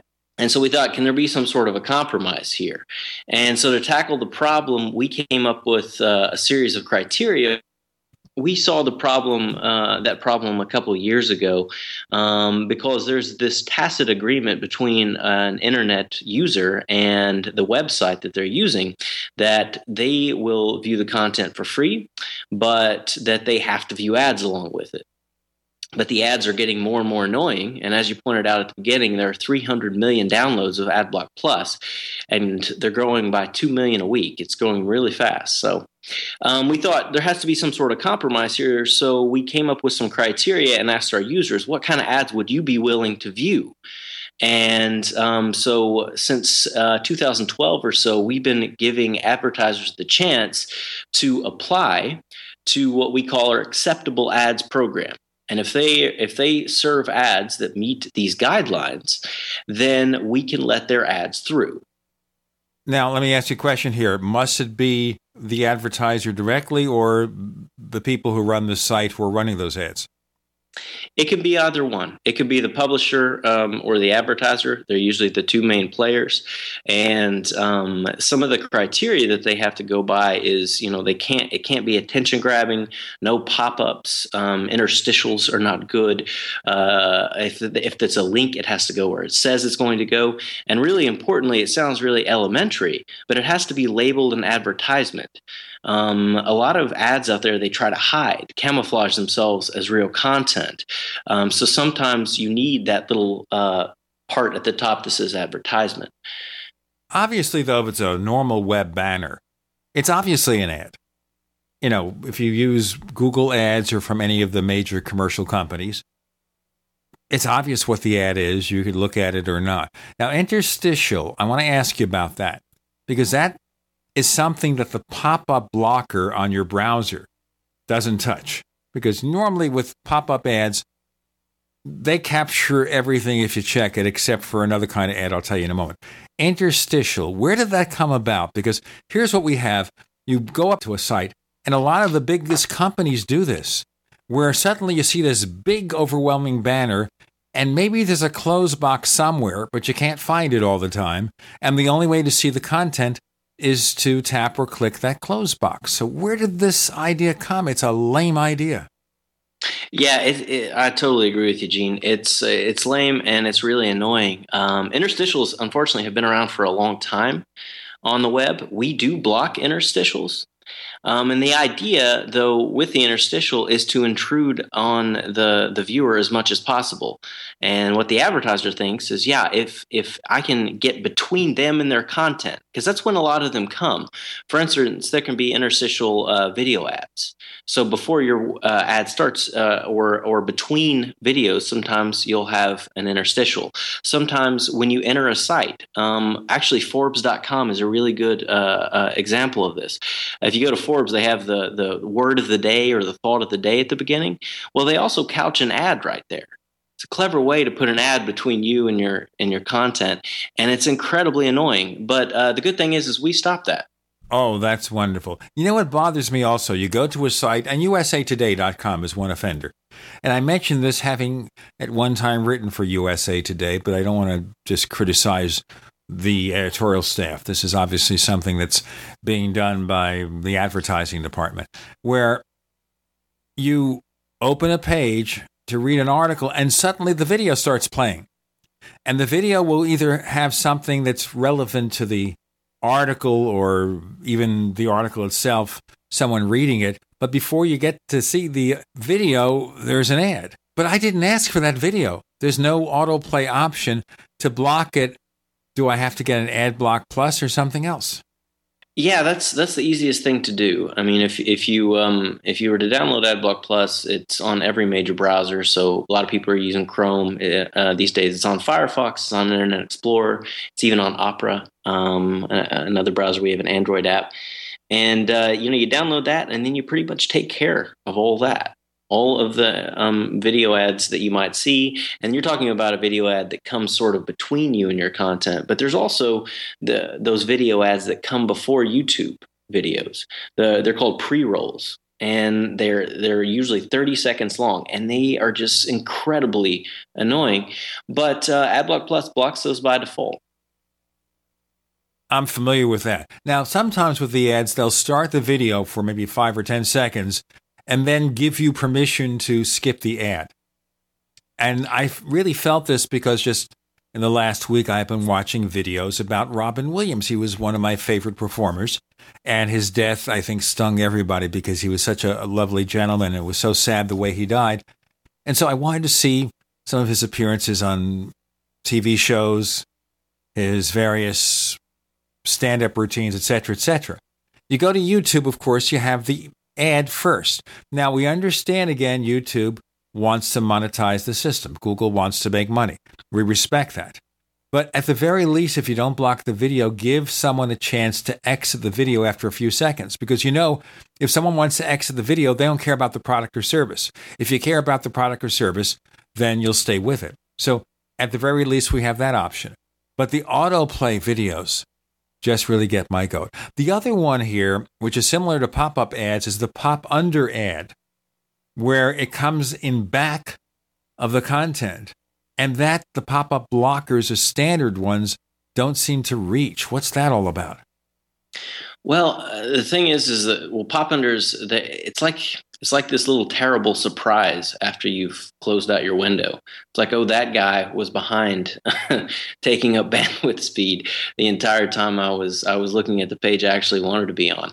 Um, but uh, you know, again, fortunately, we we block those two pop ups and pops pop unders um, are, uh, are are fairly easy to block uh, for AdBlock Plus and um, yeah, there's some of the definitely some of the most uh, annoying annoying kinds. Um, but getting back to the the, the video ads, um, yeah, sure. Uh, a lot of um, a lot of times you you while you understand um, that they have uh, the right to monetize it, you you still want to skip that, and um, and that's uh, you know completely fine with AdBlock Plus uh, enabled as well. Let's continue in our next segment. Okay? Ben Williams from AdBlock Plus. More to come on the Tech Night Owl Live. GCN, proudly sponsored by UnseenNow.com. Find out how to stop Big Brother in his tracks at UnseenNow.com. This is GCN. Graphic Converter is the image manipulation tool for the rest of us. It does not use any database. You get full control of all your files. Want to view the images of a folder? Drag it into Graphic Converter, and a powerful browser opens up to show your image files. You could use it for slideshows. You could use it to import images from digital cameras or from scanners. Need to do some image editing? You can do that too in Graphic Converter. Also, print catalogs. Convert from so many formats I can't even list them. Download now to see if Graphic Converter is good for you, like one and a half million other users. Guess what? You could save money when you buy Graphic Converter. Use the coupon code Night Owl. Use the coupon code Night Owl to get a special price for Graphic Converter. Go to lemkesoft.com. That's L E M K E soft.com. Lemkesoft.com. L E M K E soft.com.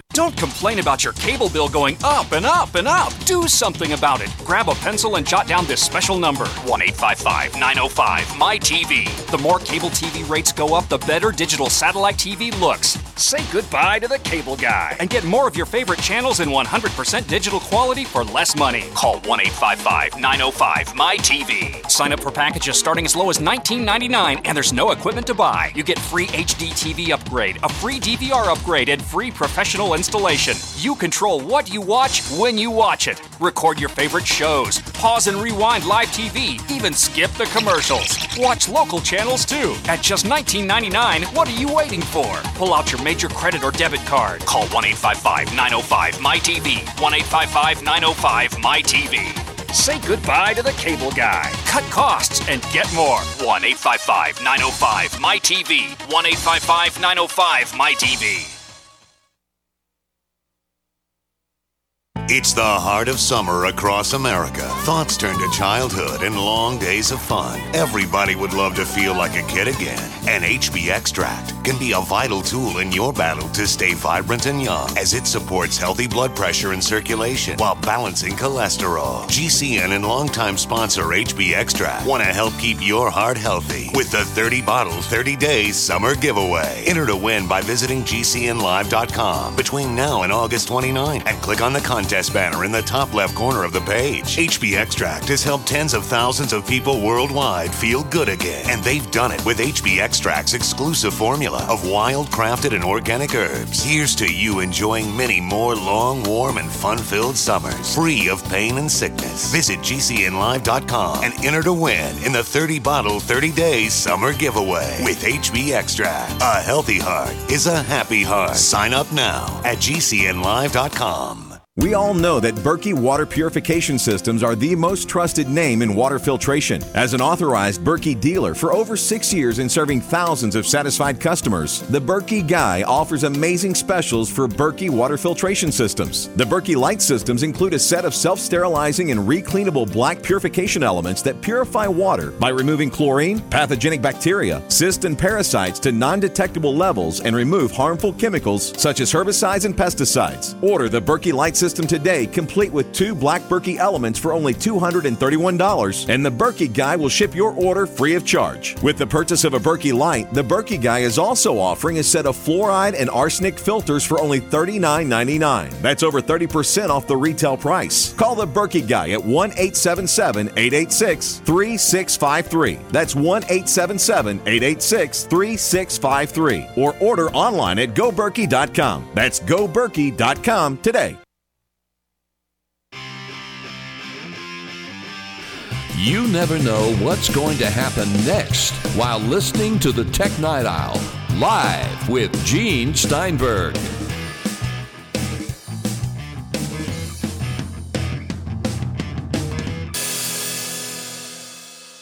Here on the Tech Night Owl Live, Ben Williams, Director of PR for AdBlock Plus. We're talking about getting rid of annoying ads and still allowing people to make a living. So if I am someone who runs a website, and I do, I run several, and I want to bring out ads there because I have to monetize it, I have to pay the bills. What should I be doing to avoid upsetting the customers or the ad blocker? I have, by the way, an anti ad blocker utility for WordPress, but it mostly puts up a message saying, Do you really want to block our ads? We need them to make a living. So, what does a company do so as not to upset the customers, but still do what they have to do? Well, we've talked a lot to customers and users, and, and the things that they um, are okay with, um, and the and the the uh, the basis, the criteria for the acceptable ads that I talked about before, are basically that ad, uh, ads that are relevant, ads that stay out of the content. Some of the worst ones, as you were talking about before, interstitials, because they get between you and your content. But what if you're in the middle of reading an article and there's suddenly this huge ad and you had to jump over it to get to the rest of it? That's also something that you, I would say, would be a no no. Um, doing things that the user does not want to happen um, and has no control over. Those really make people mad. And then also, you just want to be honest with people. If you're an ad, say it. A lot of ads out there try to disguise themselves as something that's not an ad. So the best thing to do is just to, you know, say you're an advertisement, be honest with the consumer, because ultimately consumers don't appreciate being uh, treated like idiots. So let me ask you here something. I'm a normal consumer. I'm going online. I'm being assaulted by this. But if I'm the advertiser and I want to present my product or services, and some of the people who put up these interstitials and pop up ads, they're blue chip advertisers, they're major companies. So the first and foremost thing is if I'm trying to sell a product or service, why do I want to piss off my customers? Well, a, a, lot of times the problem is is that that people will sell if you're their ad inventory to a big ad server, and uh, they don't exactly know how the ad server is going to serve that inventory. So uh, a lot, and and that, that happens a lot of times with publishers. They'll like someone like you who owns some websites. You may buy some ad inventory, and you don't realize what kind of crappy ads or ads that may make some people mad may be pumped onto your site. So you know the as as a consumer uh, I think you just have to watch, be be wary of the ads you see. The best thing, of course, in my opinion, to do is is get an ad blocker get adblock plus but uh, you know um, if, if you're uh, an advertiser out there i think that the uh, the best thing to do is to serve relevant good ads and go through ad servers that you know now with google adsense the ads they serve are pretty normal pretty decent not offensive there is a third party ad service that we do use from time to time, but they give you a list of categories to exclude. So if you spend a little time judiciously checking off those categories, you don't get the really offensive ads. You get the ones that are far more benign. And that's one way of handling it. It, it's true. It, there, there, there is that possibility, of course. Um, but uh, the thing is, is if you buy a whole lot, especially if you have a large site and you buy a whole lot of ad volume, you can't always be sure, even if you check off that it's not supposed to be offensive in content. You don't know how it might be offensive in the way that it's served, um, because a lot of times, uh, you know, you have an ad that you know maybe about, say, a very normal product, say coffee uh, makers, but um, the ad itself is done in really poor quality. It blinks, it jumps in the middle of content, it pops up, pops under, et cetera, et cetera. And as a publisher, you may not be in complete control of that. So it does present a little bit of a problem, even if you can opt out of some of the types of ads that are considered offensive by the ad server. So, in this case, when you make an arrangement with one of these companies that will bring ads and give you pay per click revenue, you be careful what they present. If you find it's offensive or your site visitors are offended by it, you don't use them. Now, I also have to wonder here when you have a responsible company like a Forbes or USA Today, and these are blue chip companies, blue chip publishers. Maybe we should contact Malcolm Forbes or something, or Steve Forbes over there at Forbes, and say, hey, man, why are you doing this to your visitors? Don't you think you might get more traffic if you're a little bit more low key about the ads, and therefore being more low key at the end of the day, those advertisers would get more business. Well, I mean, that's what we keep telling people with our criteria, and and and that is actually one other way, Gene. You can you can be really sure about the ads that get through is if you go to us, and then you get through to um, the millions of people who use ad blockers if you've got a huge, huge site like, say, a Forbes you're talking about, um, it's very, very difficult if you buy a big, big volume of ads to know exactly where all of those ads are coming from. And unfortunately, a lot of times, especially towards the end of a, of a month when the ad inventory is getting low, even if you think you've paid for something pretty decent, you may be getting some really crappy, annoying stuff for products that your customers aren't interested in at the end of the ad cycle. Oh boy, what a business this is. Let me ask you the hard question though here with AdBlock Plus. It's free to download, it's free to install. How do you pay your employees? How do you earn your keep? Well, we've only got about 28 uh, employees, so it's not it's not that tough. But um, the way that we do it is through the acceptable ads program I was talking about before. If you meet the criteria that um, that we set forth, then it's quite a lot of a service for us to let your ads pass through our filters. And uh, we charge the bigger companies who apply to um, what we call our acceptable ads program a fee of the extra money that they make because of our service. So, this way, they're buying their way into getting those ads and bypassing your blocker. But at the same time, if they're delivering offensive ads, then the people who download your product are not going to do it. So you are honor bound to give them something they would appreciate. Exactly. Like it's not really buying into it. It's more like they have to fulfill the criteria. Because put it this way, or as as you said, you know, if they, if they um if they start serving bad ads, we kick them out. And uh, number two, um, if we start loosening up our policies, we have some users who um, are very, very uh, strict and pay a lot of attention, and they just uh, basically kick us to the curb. And without our users, we've got nothing. So uh, we kind of we kind of skate that space between the users and uh, the advertisers and the publishers. But the idea, the, the, the ground we're trying to get to, is some sort of a compromise, because uh, as I was saying before, ad blocking use is going through the roof, and if we want to maintain a free internet, we have to find some sort of middle ground between the people who don't want to be annoyed and the advertisers um, on the other side. And we've been fairly successful so far it's only been around about two years, and we have quite a few people on our list, and um, you know our user numbers are um, growing steadily. Well, it's good to know that someone has found a way. I would also hope here, in all sincerity, Ben, that the advertisers who get stuck in these offensive ads would wake up and realize this is not helping their business. Now, isn't it also true that really banner advertising specifically is getting very saturated. And for example, Google, which obviously must be number one in offering banner advertising, they don't get bid as high a price to run those ads anymore. So is this the reason this excess that's causing that problem? Yeah, sort of. I think that it's also banner blindness. Users see a banner um, and they know that it's an ad uh, because it's one it's one of the oldest uh, formats, and they just they they see it but they don't see it. The click rate on banner ads, um, and that's the amount of um, times that people actually uh, click on the ad, is under uh, is like zero point one one percent, and a lot and a lot of those clicks you have to assume are probably unsupervised kids because who really clicks on banners anymore?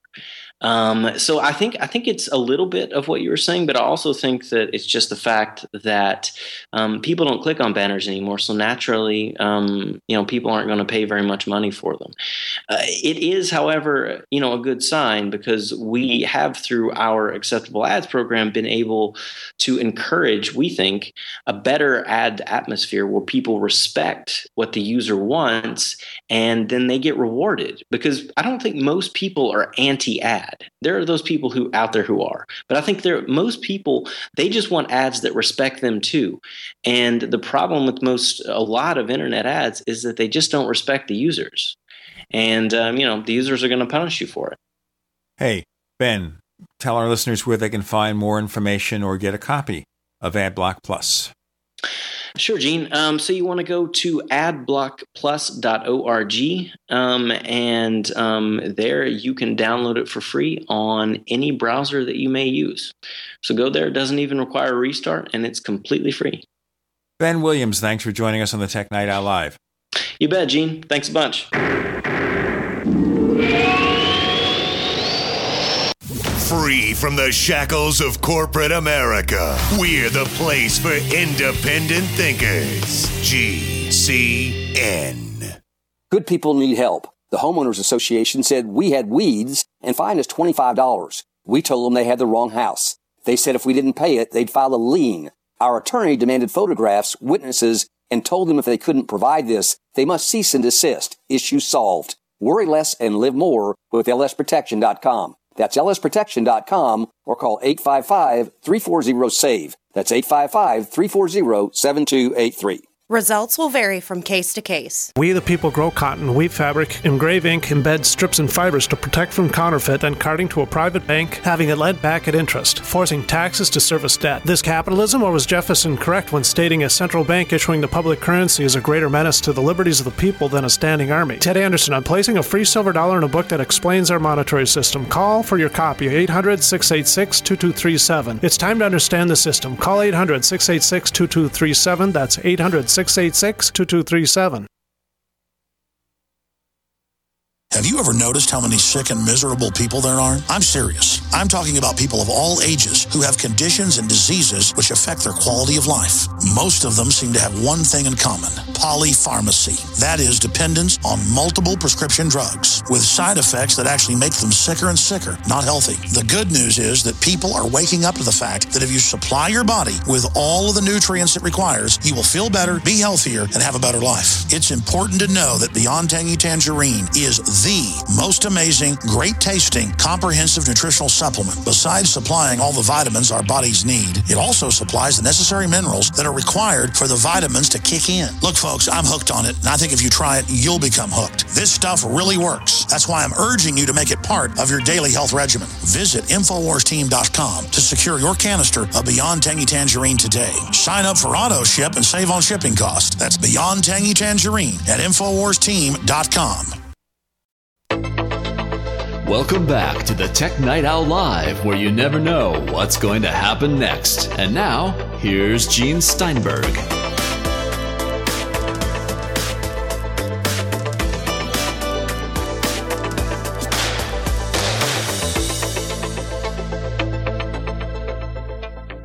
We have Kirk McElhearn joining us. He is the iTunes guy for Macworld and is an avid classical music fan. Oh, oh, we're going to talk classical music this week. No, we're not, but I thought Oh, I okay. mentioned that. He's also a wild and crazy guy. No, he's not. Sometimes. But, well, tell us more. I want to know how you are wild and crazy. Nah, I'm just going to keep that between us, Gene. Okay. We'll always have Paris, Gene. Yes, we will.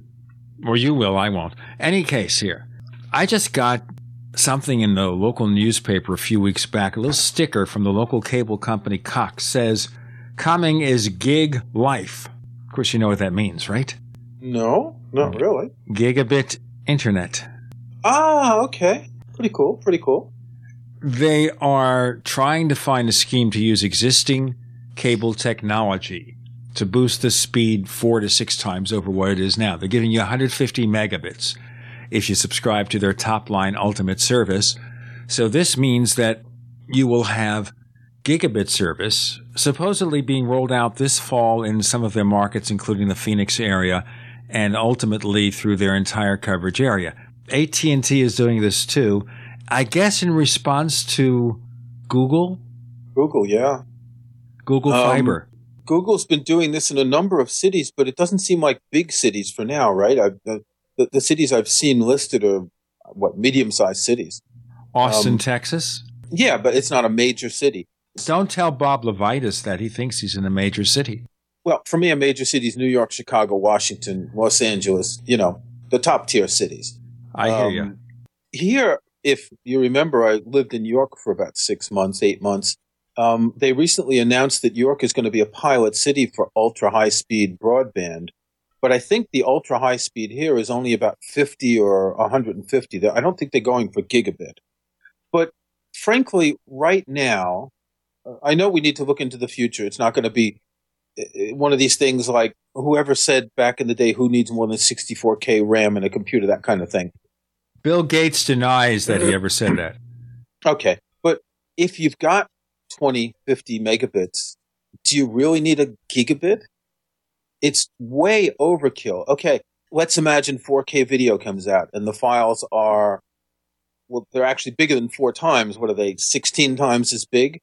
Still, you'll be able to stream, if you have 50 megabits, you'll be able to stream 4K video. Um, it would be nice to have gigabit internet, but I can't really see the use for anyone who's not a business or who wants to torrent gazillions of movies. Well, I think that's part of it here. Also, it's the buzz value. But the real question is here, will it be affordable? Now, Google charges, I think, $70. Now, the deal with AT&T is $70 if you take advertising, targeted ads. Otherwise, it's $100. Really? And I think for most people, when it comes down to targeted ads, I'll take the $100 if I have it. How would the targeted ads be displayed? Are these in your browser? I guess I don't know how else you do it. I wouldn't. I wouldn't take a lower price account for. I wouldn't. I'd never do that. I hate ads as it is, but if they're going to uh, sort of insert ads into things you're doing, um, no, that would be right out. I would have to really look into how they do it and what the mechanism is. I agree with you. It would be offensive no matter how it's structured. So I wouldn't take it unless you're really on a budget. Now I'm paying between 30 and $40 for my internet. It's one of these special discount deals for the first year. And I get 40 down, 20 megabits upload, which is a pretty good service. Actually, though, in my neighborhood, they seem to get close to 50 down. That, I think, is about all the speed I worry about.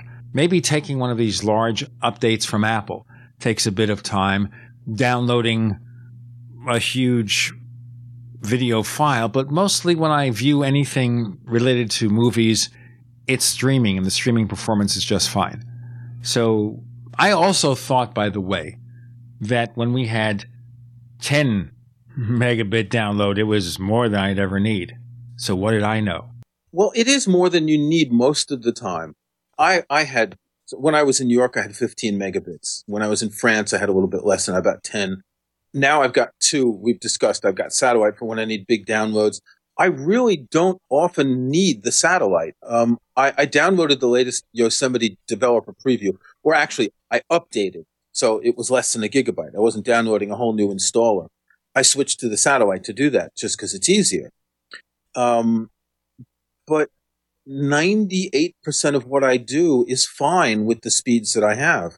If I download an album from the iTunes store from another vendor, okay, it takes 15 minutes instead of three minutes or two minutes or one minute it would take you. But it's not that big a deal. Before you go on, fast question. How do you switch between your internet connections? Um, I have two routers. I have two Airport Extreme routers, and so one is for each network. So I just switch my Wi-Fi. That makes sense. I have everything wired here, but I have no interest in having double connections, although obviously if I was testing something, I would. So basically right now, most people probably don't need gigabit. But there's also the situation here where if more and more of our digital life is retrieving movies, and the movies are retrieved in 4K, and you have several family members with 4K TVs, it's the future, and they give you enough bandwidth to sustain this, maybe it will mean something. I think now it's more hype. I think it's more hype now because we don't have 4K video yet, or at least it's not consumer. It's not accessible to consumers. Um, we've just started getting 4K TVs.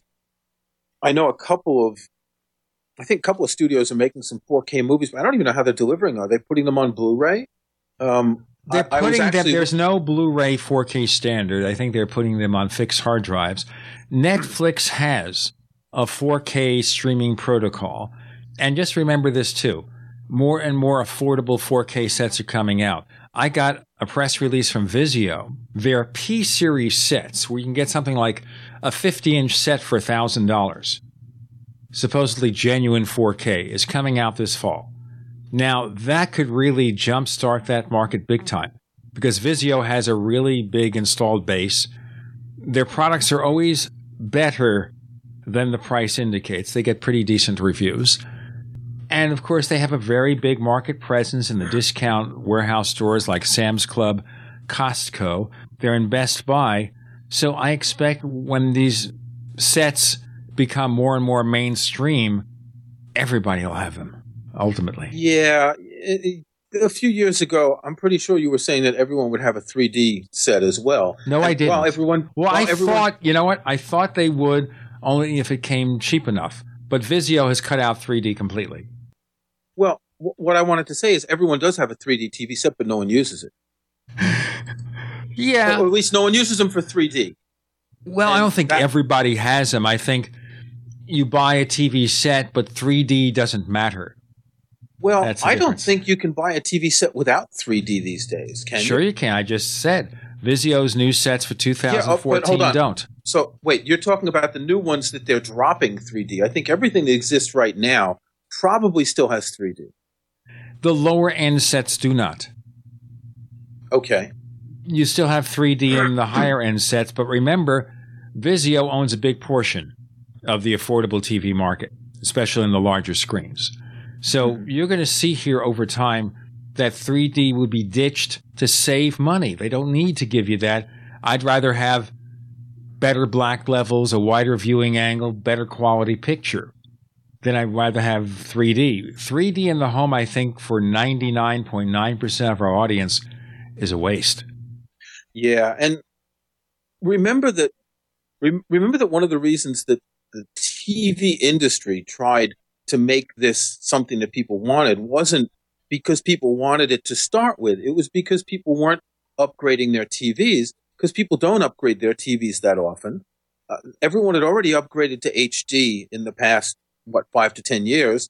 And all of a sudden, the TV industry was in a slump, so they had to think of something else. Now, 3D movies obviously exist and some people see them. Um, but I, I've rarely spoken to anyone who uses 3D in the home ever. Let me tell you something in our next segment. We have Kirk McElhearn joining us. I'm Gene Steinberg. You're in the Tech Night Owl Live. So here's what happened. I was placing an order online. The site went down. It took hours before it returned, but I'd already placed the order with another company. If your site goes down, you could lose business. And if you have a business or personal site, you'll want to know it's easy to run and it will stay online. At iWeb, your site is hosted on one of the most reliable networks in the world. Talk to a sales rep at iWeb.com. Use the promo code TechNightOwl for a special discount. First came Attack of the Rockoids, and it was a critically acclaimed success. And now there's The Coming of the Protectors. A former military intelligence man is contacted by a space woman in a dream, a dream that turns out to be a nightmare because evil forces on her distant planet are planning to conquer the Earth. This is gripping science fiction of the classic kind. Attack of the Rockoids and The Coming of the Protectors. Find out more at rockoids.com. That's rockoids, R O C K O I D S.com. Mike Stenerson for Midas Resources. At no time in history have precious metals been more important, certainly not in my 22 years in the industry. The dollar has lost over 90% of its value in the last 60 years. No fiat currency has ever survived the government printing presses. Ours is not immune. The time is now to be proactive. 1 800 686 2237, extension 116. Anything tied to the dollar is at risk. CDs, annuities, 401ks, IRAs, stocks, bonds, you name it, so decide. Do you want to leave a legacy of wealth or debt for your family? The choice is yours. Call me at 1 800 686 2237, extension 116. That's 1 800 686 2237, extension 116. Be proactive, not reactive. Call 1 800 686 2237, extension 116.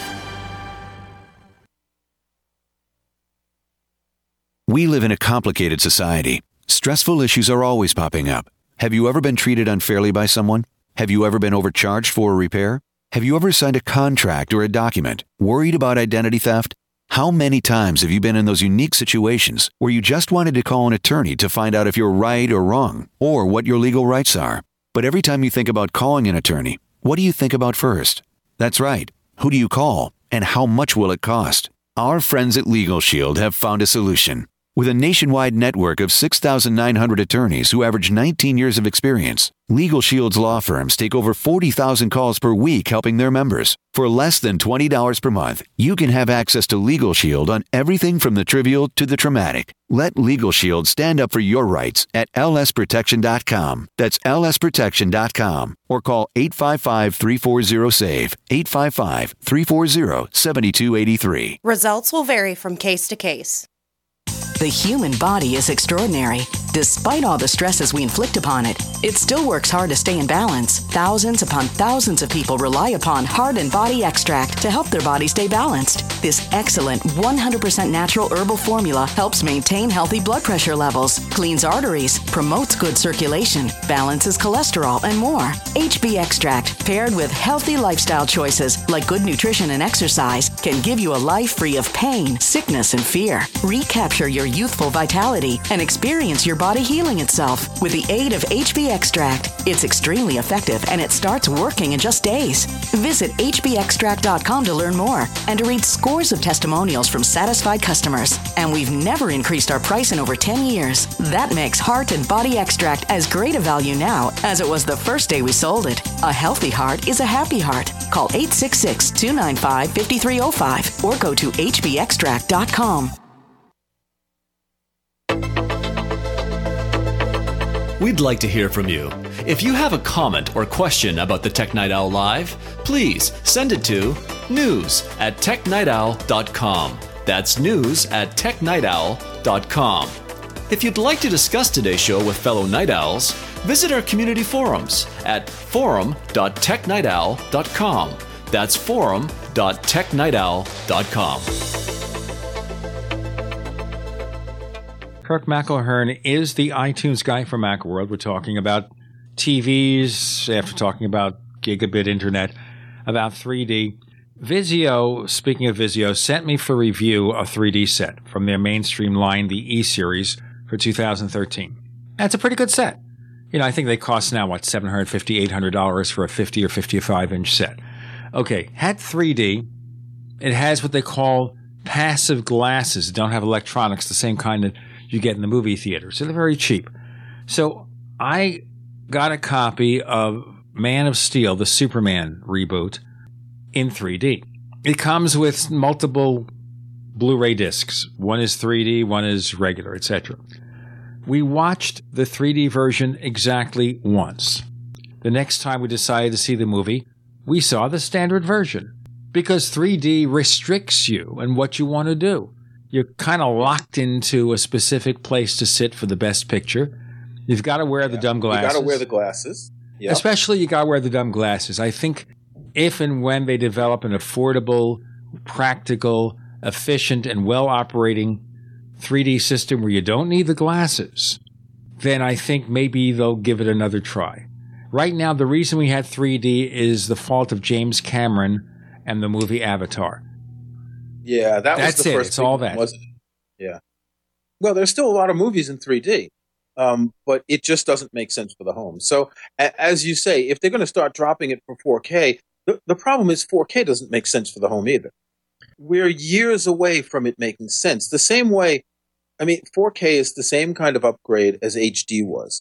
So, you need to get all new hardware. If you've only got a TV, you replace the TV. If you've got a TV and an optical disc player, which most people do, you got to replace the latter. If you've got an AV receiver, you probably have to replace that unless you bought it in the past year or so. Um, so you're talking very major expenditures. Yes, you are. And I think the other issue to consider here is that you have to basically be f- fairly close to the set or get something 60 inches or larger. Well, that's that's the point. Um, and we, I know we discussed this once before. There's some sort of a multiple of the diagonal of the TV. I think it's 1.8 or something. If you're if you're further than the diagonal times whatever this multiple is, you won't see the difference. You know, it's like a retina display on a computer or an iPhone. There is a point at which you can't see it any better. Our eyes just aren't good enough. Um, so if you don't have a very big screen TV, or if you're not sitting close enough for it to make a difference, it's just a waste of money. For me, the, the only interest of 4K is the ability to have bigger screens and still see a very good picture. Well, once again, once that circuitry is in wide production, and I'm, once the I'm price, sure it's going to become common, sure, but it's going to it's not going to be as quick as the TV and, and the entire home entertainment industry would like. Um, again, people updated to to to HD TVs, bought new hardware, disc players, and and AV receivers, and they're going to have to go through the whole thing again. Me, I'll wait until I need to buy a new TV. There's absolutely nothing that's going to tempt me uh, before that. I bought a new TV when I got to England a little more than a year and a half ago. It's a Panasonic. I think it's a 48 or a 50 inch. It's perfect in the room in which we watch TV for the distance at which we sit. Sure, a bigger TV is always nicer, but I have absolutely no need to spend the money for a bigger TV. No, I agree with you, and I think that the only thing that the TV makers have now to offer is 4K. We'll have to see how long it takes to bring it down to the point where all but the cheapest sets have the feature. And then, of course, the content delivery systems will have to be updated. They will have to have a Blu-ray format that's 4K. Yeah. They'll have to update the cable and satellite providers. They do have better compression technologies now. You have H.264. Now you have H.265, which is more efficient, meaning that you get more content for the You squeeze more into the pipe. rate. Sure. Yeah. Squeezes a lot more into that pipe. And over time, that's what's going to happen. And that's what gigabit internet's going to give you. It's going to pave the way to the higher resolutions. And then they got 8K. But I, I don't want to start with that. Yeah, they they're going to keep trying to sell us more, obviously. But you don't need gigabit internet to get 4K. At best, you need 20 megabits. Because wh- what is HD? It's it's two, three megabits regular HD. So four times that is 12 or 15. I think it's more like you need about five to get really good HD performance. Okay, so four. 20, but you have to have consistent 20, which means you need enough extra speed to compensate for variation. So if you want to get 20, you need 40, really, to be sure that, you know, someone is not using their iPad in the other room to watch something and suddenly your streaming rate goes down. So you need Yeah, you wouldn't notice it. You wouldn't notice the difference if there are a couple of frames where it drops. So, I mean, I'm not worried about this stuff. It's it's not going to be an issue. 4K images. So I just looked this up. A 4K image, it's about um, 3.82 gigabits. Um, let's see, uncompressed. One frame is 39 megabytes. So one second is 477 megabytes. Well, remember here we're talking about they're compressing it what ninety five percent. Uh, yeah, this isn't talking about the different levels of compression, so that gets even more uh, complicated. We're not going to get into it because it yeah. isn't that kind of show. And I know, speaking of any of these TV technologies, we actually had somebody on the show a couple of three years ago talking about methods of 3D that did not require glasses, but we're still waiting for them. Let's talk about audio, having talked about video. Let's talk about audio. Okay. Now, this is an argument that you and I have talked about before the audibility of differences in music. So, for example, if you take the CD version of a recording and you compare it to lossless, which is again a high resolution file, or MP3, AAC, etc., what Apple is offering, what other people are offering, these highly compressed versions of music, can people reliably detect a difference? There have been so many studies um, that basically the short answer is no. There have been so many studies that show this, yet there are plenty of people who claim that they can hear the difference. Now, a, a bit of vocabulary. Um, a lossless file is a compressed file that contains, when it's played back, it contains exactly the same data as a CD, or as an original file. In this case, if it's a CD that's compressed to a lossless format, um, it's played back and it contains exactly the same data. The advantage of lossless is it takes up about half the space. So a CD is six or seven hundred megabytes of data. Got to make sure we don't confuse megabytes and megabits. Well, you know, I've had uh, a lot of megabytes in my megabits, but I have to do a break now, and then we can get into okay. the differences. So we talking about here lossless compared to native CD format. Kirk McElhearn is here. He's the iTunes guy, so he knows about all this stuff and more. We're here on the Tech Night Owl Live.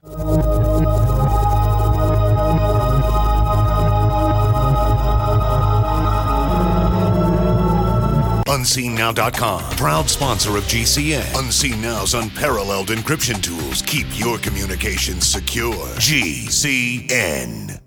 Graphic Converter is the image manipulation tool for the rest of us. It does not use any database. You get full control of all your files. Want to view the images of a folder? Drag it into Graphic Converter, and a powerful browser opens up to show your image files. You could use it for slideshows. You could use it to import images from digital cameras or from scanners. Need to do some image editing? You can do that too in Graphic Converter. Also, print catalogs. Convert from so many formats, I can't even list them. Download now to see if Graphic Converter is good for you, like one and a half million other users. Guess what? You could save money when you buy Graphic Converter. Use the coupon code Night Owl. Use the coupon code Night Owl to get a special price for Graphic Converter. Go to lemkesoft.com. That's L E M K E soft.com. Lemkesoft.com. L E M K E soft.com. This alert just came in. This special announcement is for business owners and leaders of organizations who've been waiting for the right time to build. General Steel has made it impossible to wait any longer with rock bottom prices that could save you thousands. That's right, General Steel, America's leader in pre engineered structures, is offering buildings at prices you will never see again. Don't miss these prices. A 50 by 100 for $35,000. You heard right, that's 5,000 square feet for $35,000. Manufacturers, if you need a larger building, try a 100 by 100 commercial building for 129,000. You can't afford to rent with these prices. Imagine a 70 by 100 foot church building for under $69,000. With the economy improving and interest rates still at historic lows, you can't afford to wait. So call 866 91 Steel. Lock in your price now. Call 866 91 Steel. That's 866 917 8335. How's your pH today? Are you acidic? How alkaline is your blood and body? What is the pH of the water you drink? We are Alkavision, and we have the answers. Drinking pure, high alkaline water is one of the most important factors in maintaining vibrant health and high energy because bacteria and viruses cannot survive in an alkaline, high pH environment. If your drinking water isn't at a pH level of 8 or higher, boost it with Alkavision Plasma pH drops. Our unique formula will alkalize your water, ridding your body of harmful toxins and acid, and help regain energy and health. Simply add 10 drops of Alkavision Plasma pH drops to help your body rid itself of acidic waste, increase oxygen, and raise the pH of your body to optimal levels. Order your bottle of Alkavision Plasma pH drops for only $29.95 at alkavision.com, spelled A L K A vision.com, or call 800 518 7615. 800 518 7615. Alkalize your body, supercharge your health at alkavision.com. Moms of America, stand up and stop taking abuse from your kids. I pledge never to let my kid disrespect me ever again. I pledge to stop letting my daughter walk all over me. I pledge to stop living in fear of my son's anger. I pledge never to feel like a bad parent ever again. Because I'm not. I pledge to stop letting my child's behavior control my home. I pledge to be a mom with kids who listen, a total transformation mom. I'm Janet Lehman, co creator of the Total Transformation Program. We created the Total Transformation to help parents with difficult child behavior. Now I'm giving it away free. All you need to do is get the program and let us know how it works for you. We'll let you keep it for free. Call 1 800 256 7795. That's 1 800 256 7795. Call now. Call 1 800 256 7795. That's 1 800 256 7795. What are you listening to? The Tech Night Owl Live with Gene Steinberg. What's going to happen next? You never know.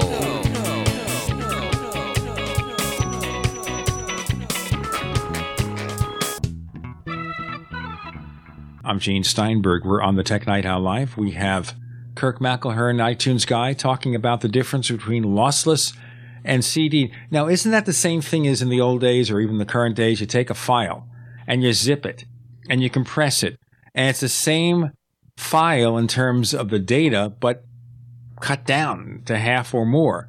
So lossless is simply the same data compressed, but you're not losing anything. Exactly. In fact, it, it good timing because this week's Ask the iTunes Guy column on Macworld has a question about that. Um, in my last column, I talked about the difference between lossless and uncompressed formats, so AIFF or WAV, A for wave. And I got a question from a reader who said, well, this doesn't make sense. How can it be compressed and not lose anything?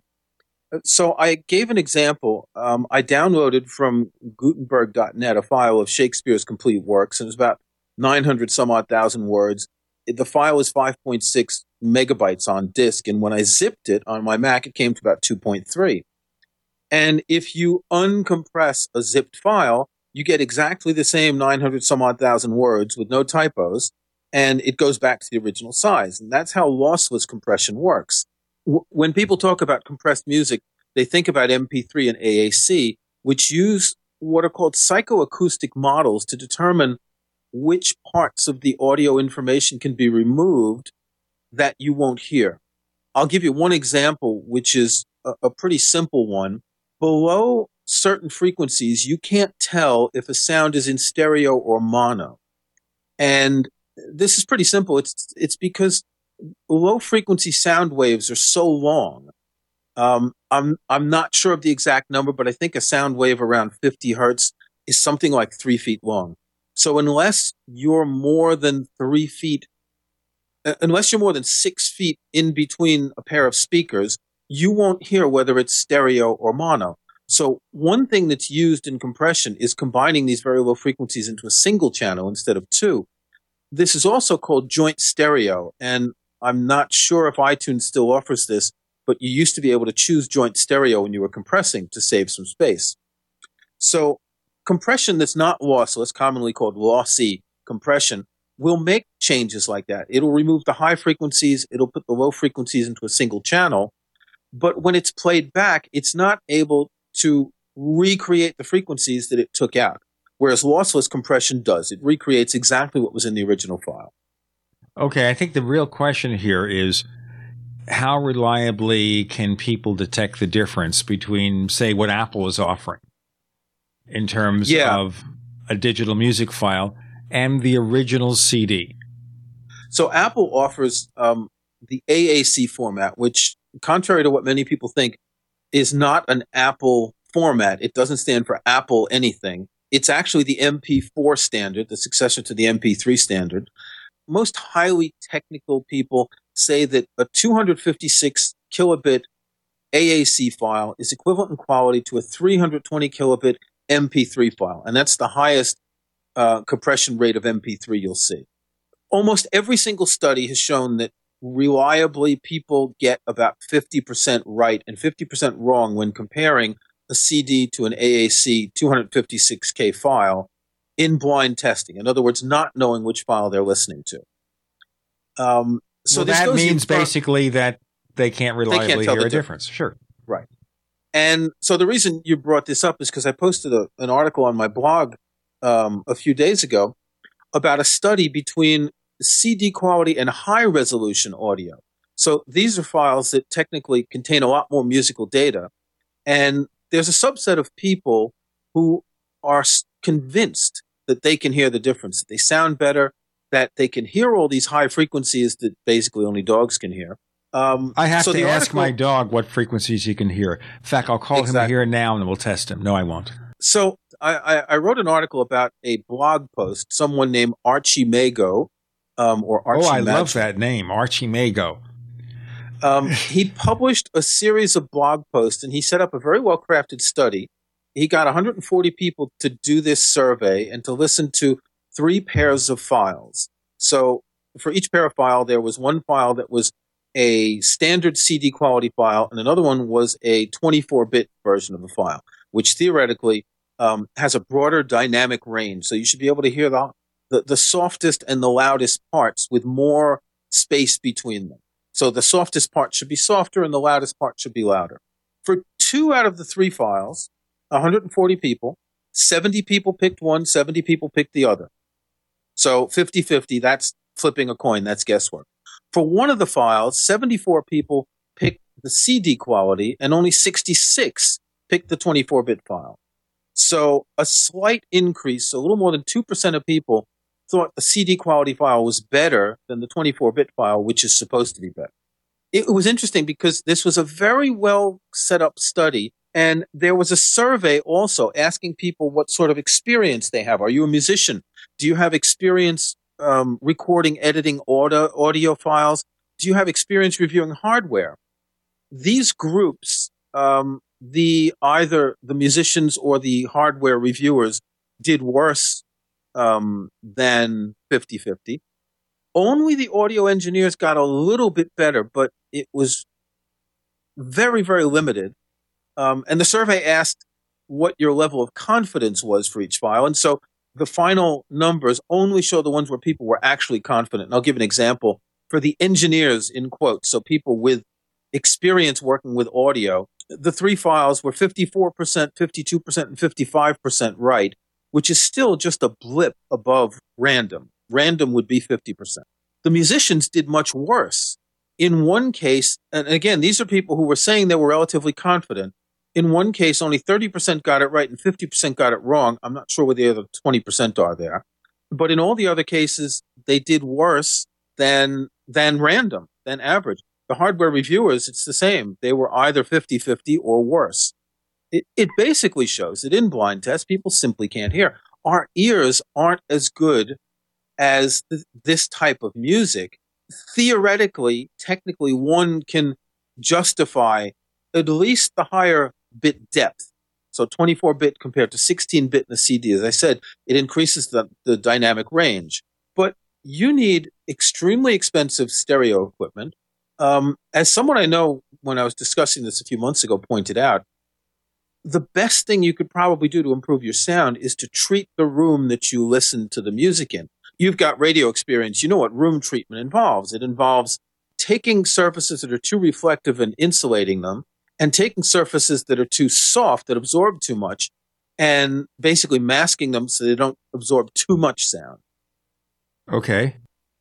Now, the point to mention here, and that surprises me not at all, that musicians fare worse. I expect any musicians playing a lot of loud rock music, their hearing is probably somewhat impaired. yeah, I, I don't think they were, these weren't necessarily rock musicians. I'm sure some of them were classical as well, but you do have a point. Um, believe it or not, a lot of classical musicians wear earplugs these days. Imagine if you're sitting in front of the brass section in an orchestra. Imagine the amount of volume you've got behind you. Even the timpanis are very loud if you think about it. Um, so a lot of musicians do wear earplugs to protect their hearing. Unfortunately, Peter Townshend didn't. No, Neil Young didn't. Um, he famously has serious tinnitus and hearing loss, and yet he's one of the people touting these high resolution music files um, with his Pono system, which should be going into production soon after a very successful Kickstarter. Yes, but just Um, bear in mind there, we're talking about a commercial product, and he's using his reputation as a rock singer, musician, and songwriter to hype it to make a Yes, living. so what is he going to say? I can't hear the difference. I'm deaf. Well, I've got tinnitus. I can't hear a darn thing. He's not going to say that because he wants to sell a product or service. We have Kirk McElhearn, who's not selling anything, and Gene Steinberg. I've got nothing to sell. Maybe an old computer? No, not even that. You're listening to the Tech Night Owl Live.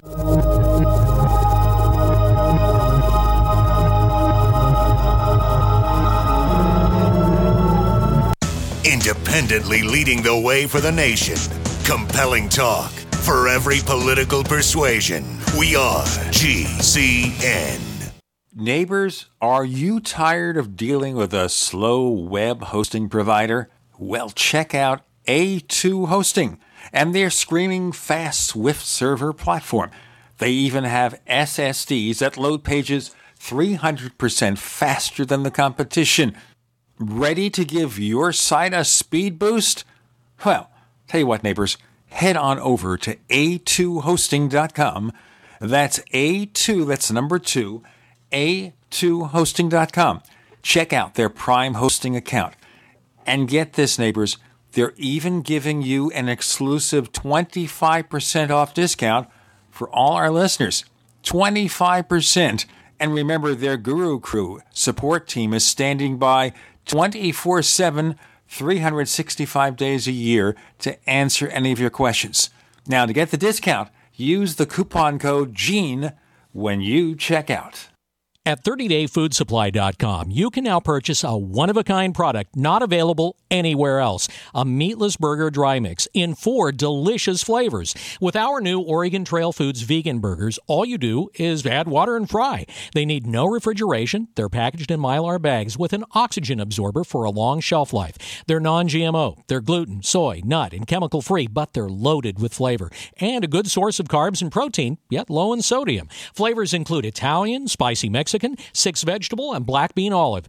Go to 30dayfoodsupply.com or call 541 229 0010 and order today. Eat them every day, take them camping, or save them for an emergency. Check them out at 30dayfoodsupply.com and click on the vegan burger icon. That's 30dayfoodsupply.com, where all of our products are produced in Oregon by Oregon Trail Foods. 30dayfoodsupply.com.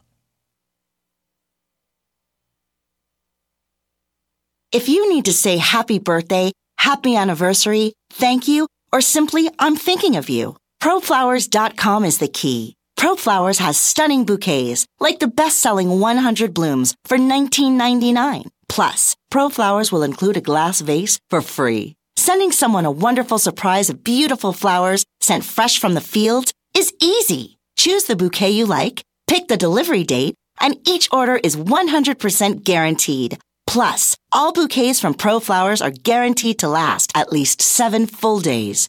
Beautiful, fragrant flowers, picked fresh and sent to your loved one for lasting enjoyment. To get this incredible savings and send someone 100 gorgeous blooms with a free vase for $19.99, go to proflowers.com, click the blue microphone in the top right corner, and enter code PLOW. That's proflowers.com. Click the mic and enter code PLOW. Summertime is save big time at Herbal Healer Academy. Long term customers know summer is the time to stock up at herbalhealer.com. And for new customers, welcome to the web's best place to save on vitamins, minerals, and more. Log on for summer specials, including all sizes of colloidal silver, colloidal minerals, and intestinal freedom on sale. Choose from Herbal Healer's great variety of weight loss products like apple cider vinegar, Hoodia, and Metabolic Complex and Pro Metabolic, all on sale now. Also, the anti parasite intestinal freedom and Wormwood Plus Complex, plus Stevia liquid sweetener and the super enzymes, all on sale for summer at herbalhealer.com. As always, we offer certificate correspondence courses in natural medicine. Enjoy same day shipping and free online newsletter. Log on now to herbalhealer.com and look for summer specials to save big with our nation's leader in supplying quality natural medicine and education since 1988. Herbal Healer Academy.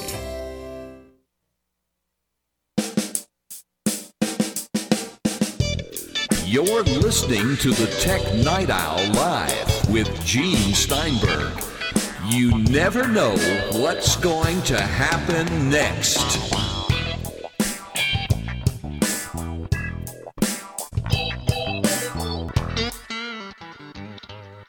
Here on the Tech Night Owl Live, Gene Steinberg with Kirk McElhearn, summing it all up with all the tests. Okay, so we have these high resolution, possibly master music files compared to the CD version, and in large part, listeners do not reliably hear a difference. Even a few percent can be a sampling error, and it may be true that with the best quality audio systems and the right people, maybe a fraction of a percent can hear a slight difference. But is that difference worth a difference?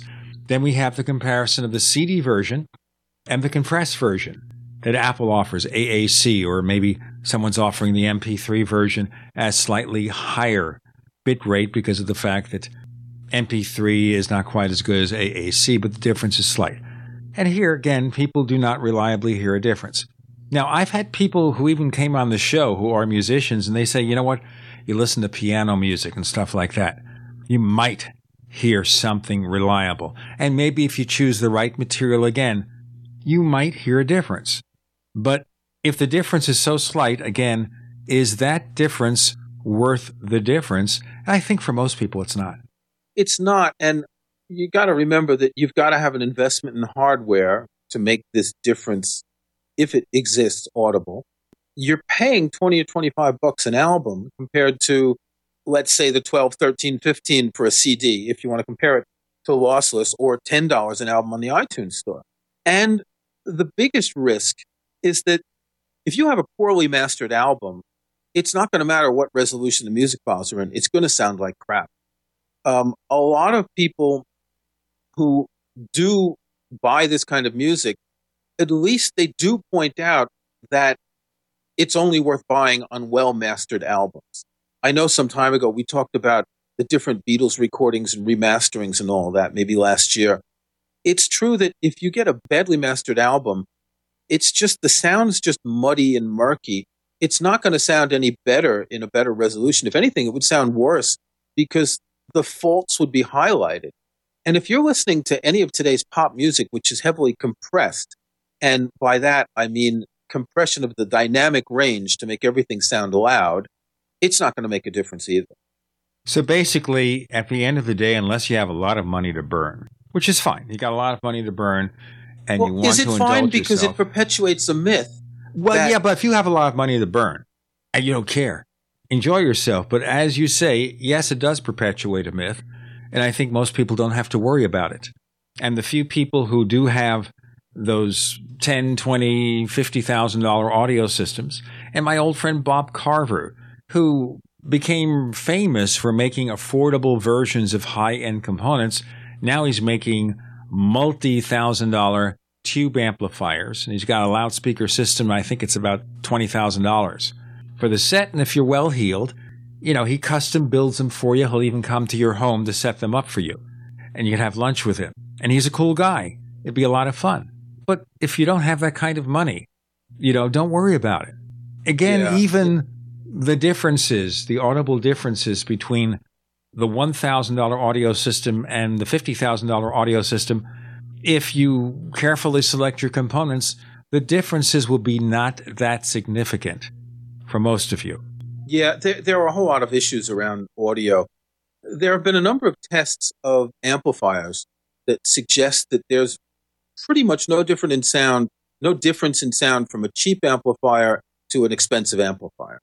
Speakers are obviously different. Um, speakers are extremely variable. You go into any audio store that has a listening room and you listen to a few different sets of speakers, the differences can be extremely pronounced. And I remember um, a couple years ago, I bought a pair of speakers in France and spent some time in a local hi-fi shop.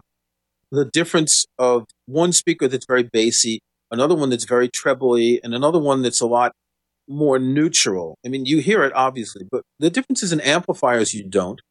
There, there are some areas where you'll hear differences. I firmly be- believe that having a good uh, digital analog converter or DAC is a lot better than using, say, your, your Mac sound card if you're connecting a computer to an amplifier. I have seen, for instance, uh, improved sound in a DVD Blu-ray player that I have compared to a cheaper one when playing back a CD. But again, that's the internal DAC that makes a difference. But once you get up to a certain point, your diminishing returns just make it worthless to go beyond.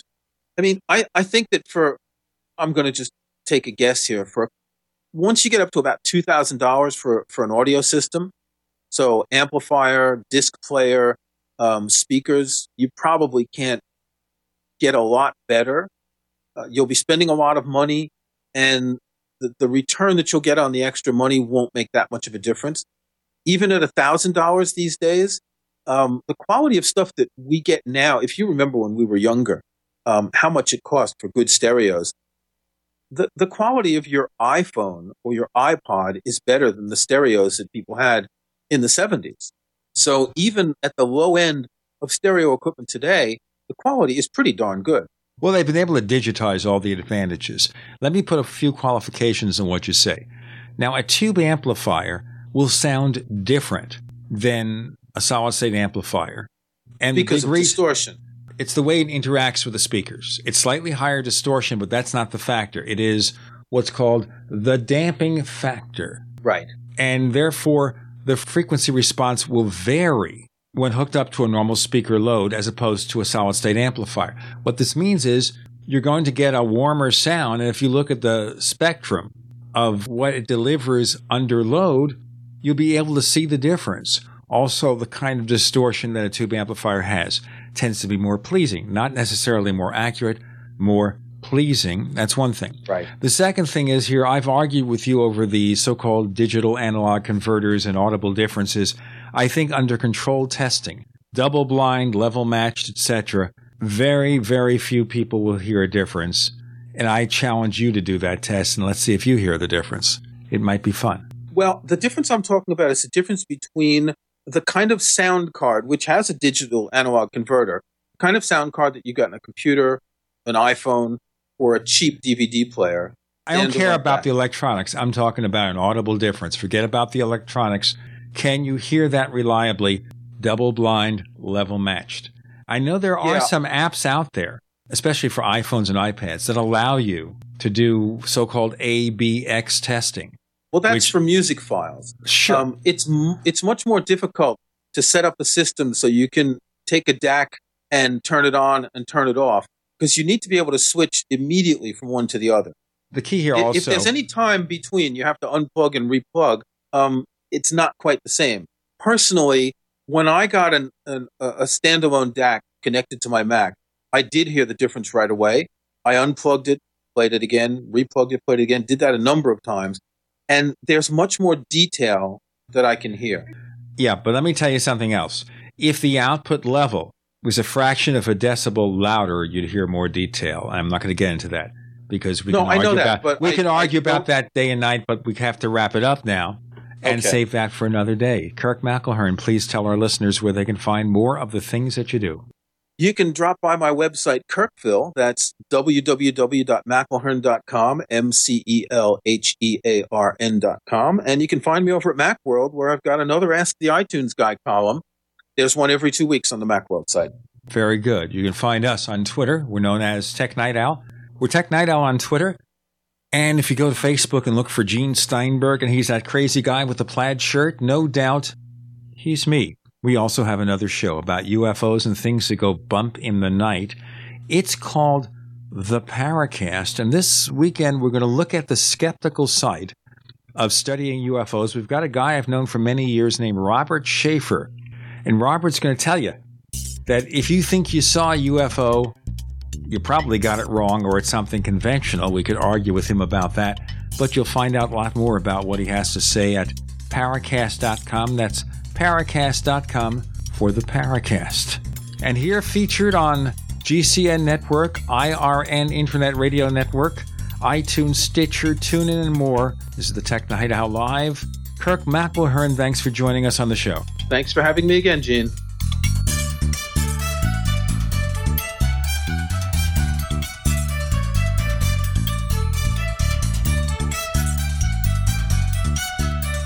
The Tech Night Owl Live is a copyrighted presentation of Making the Impossible Incorporated. We'll be back next week, same bat time, same bat channel.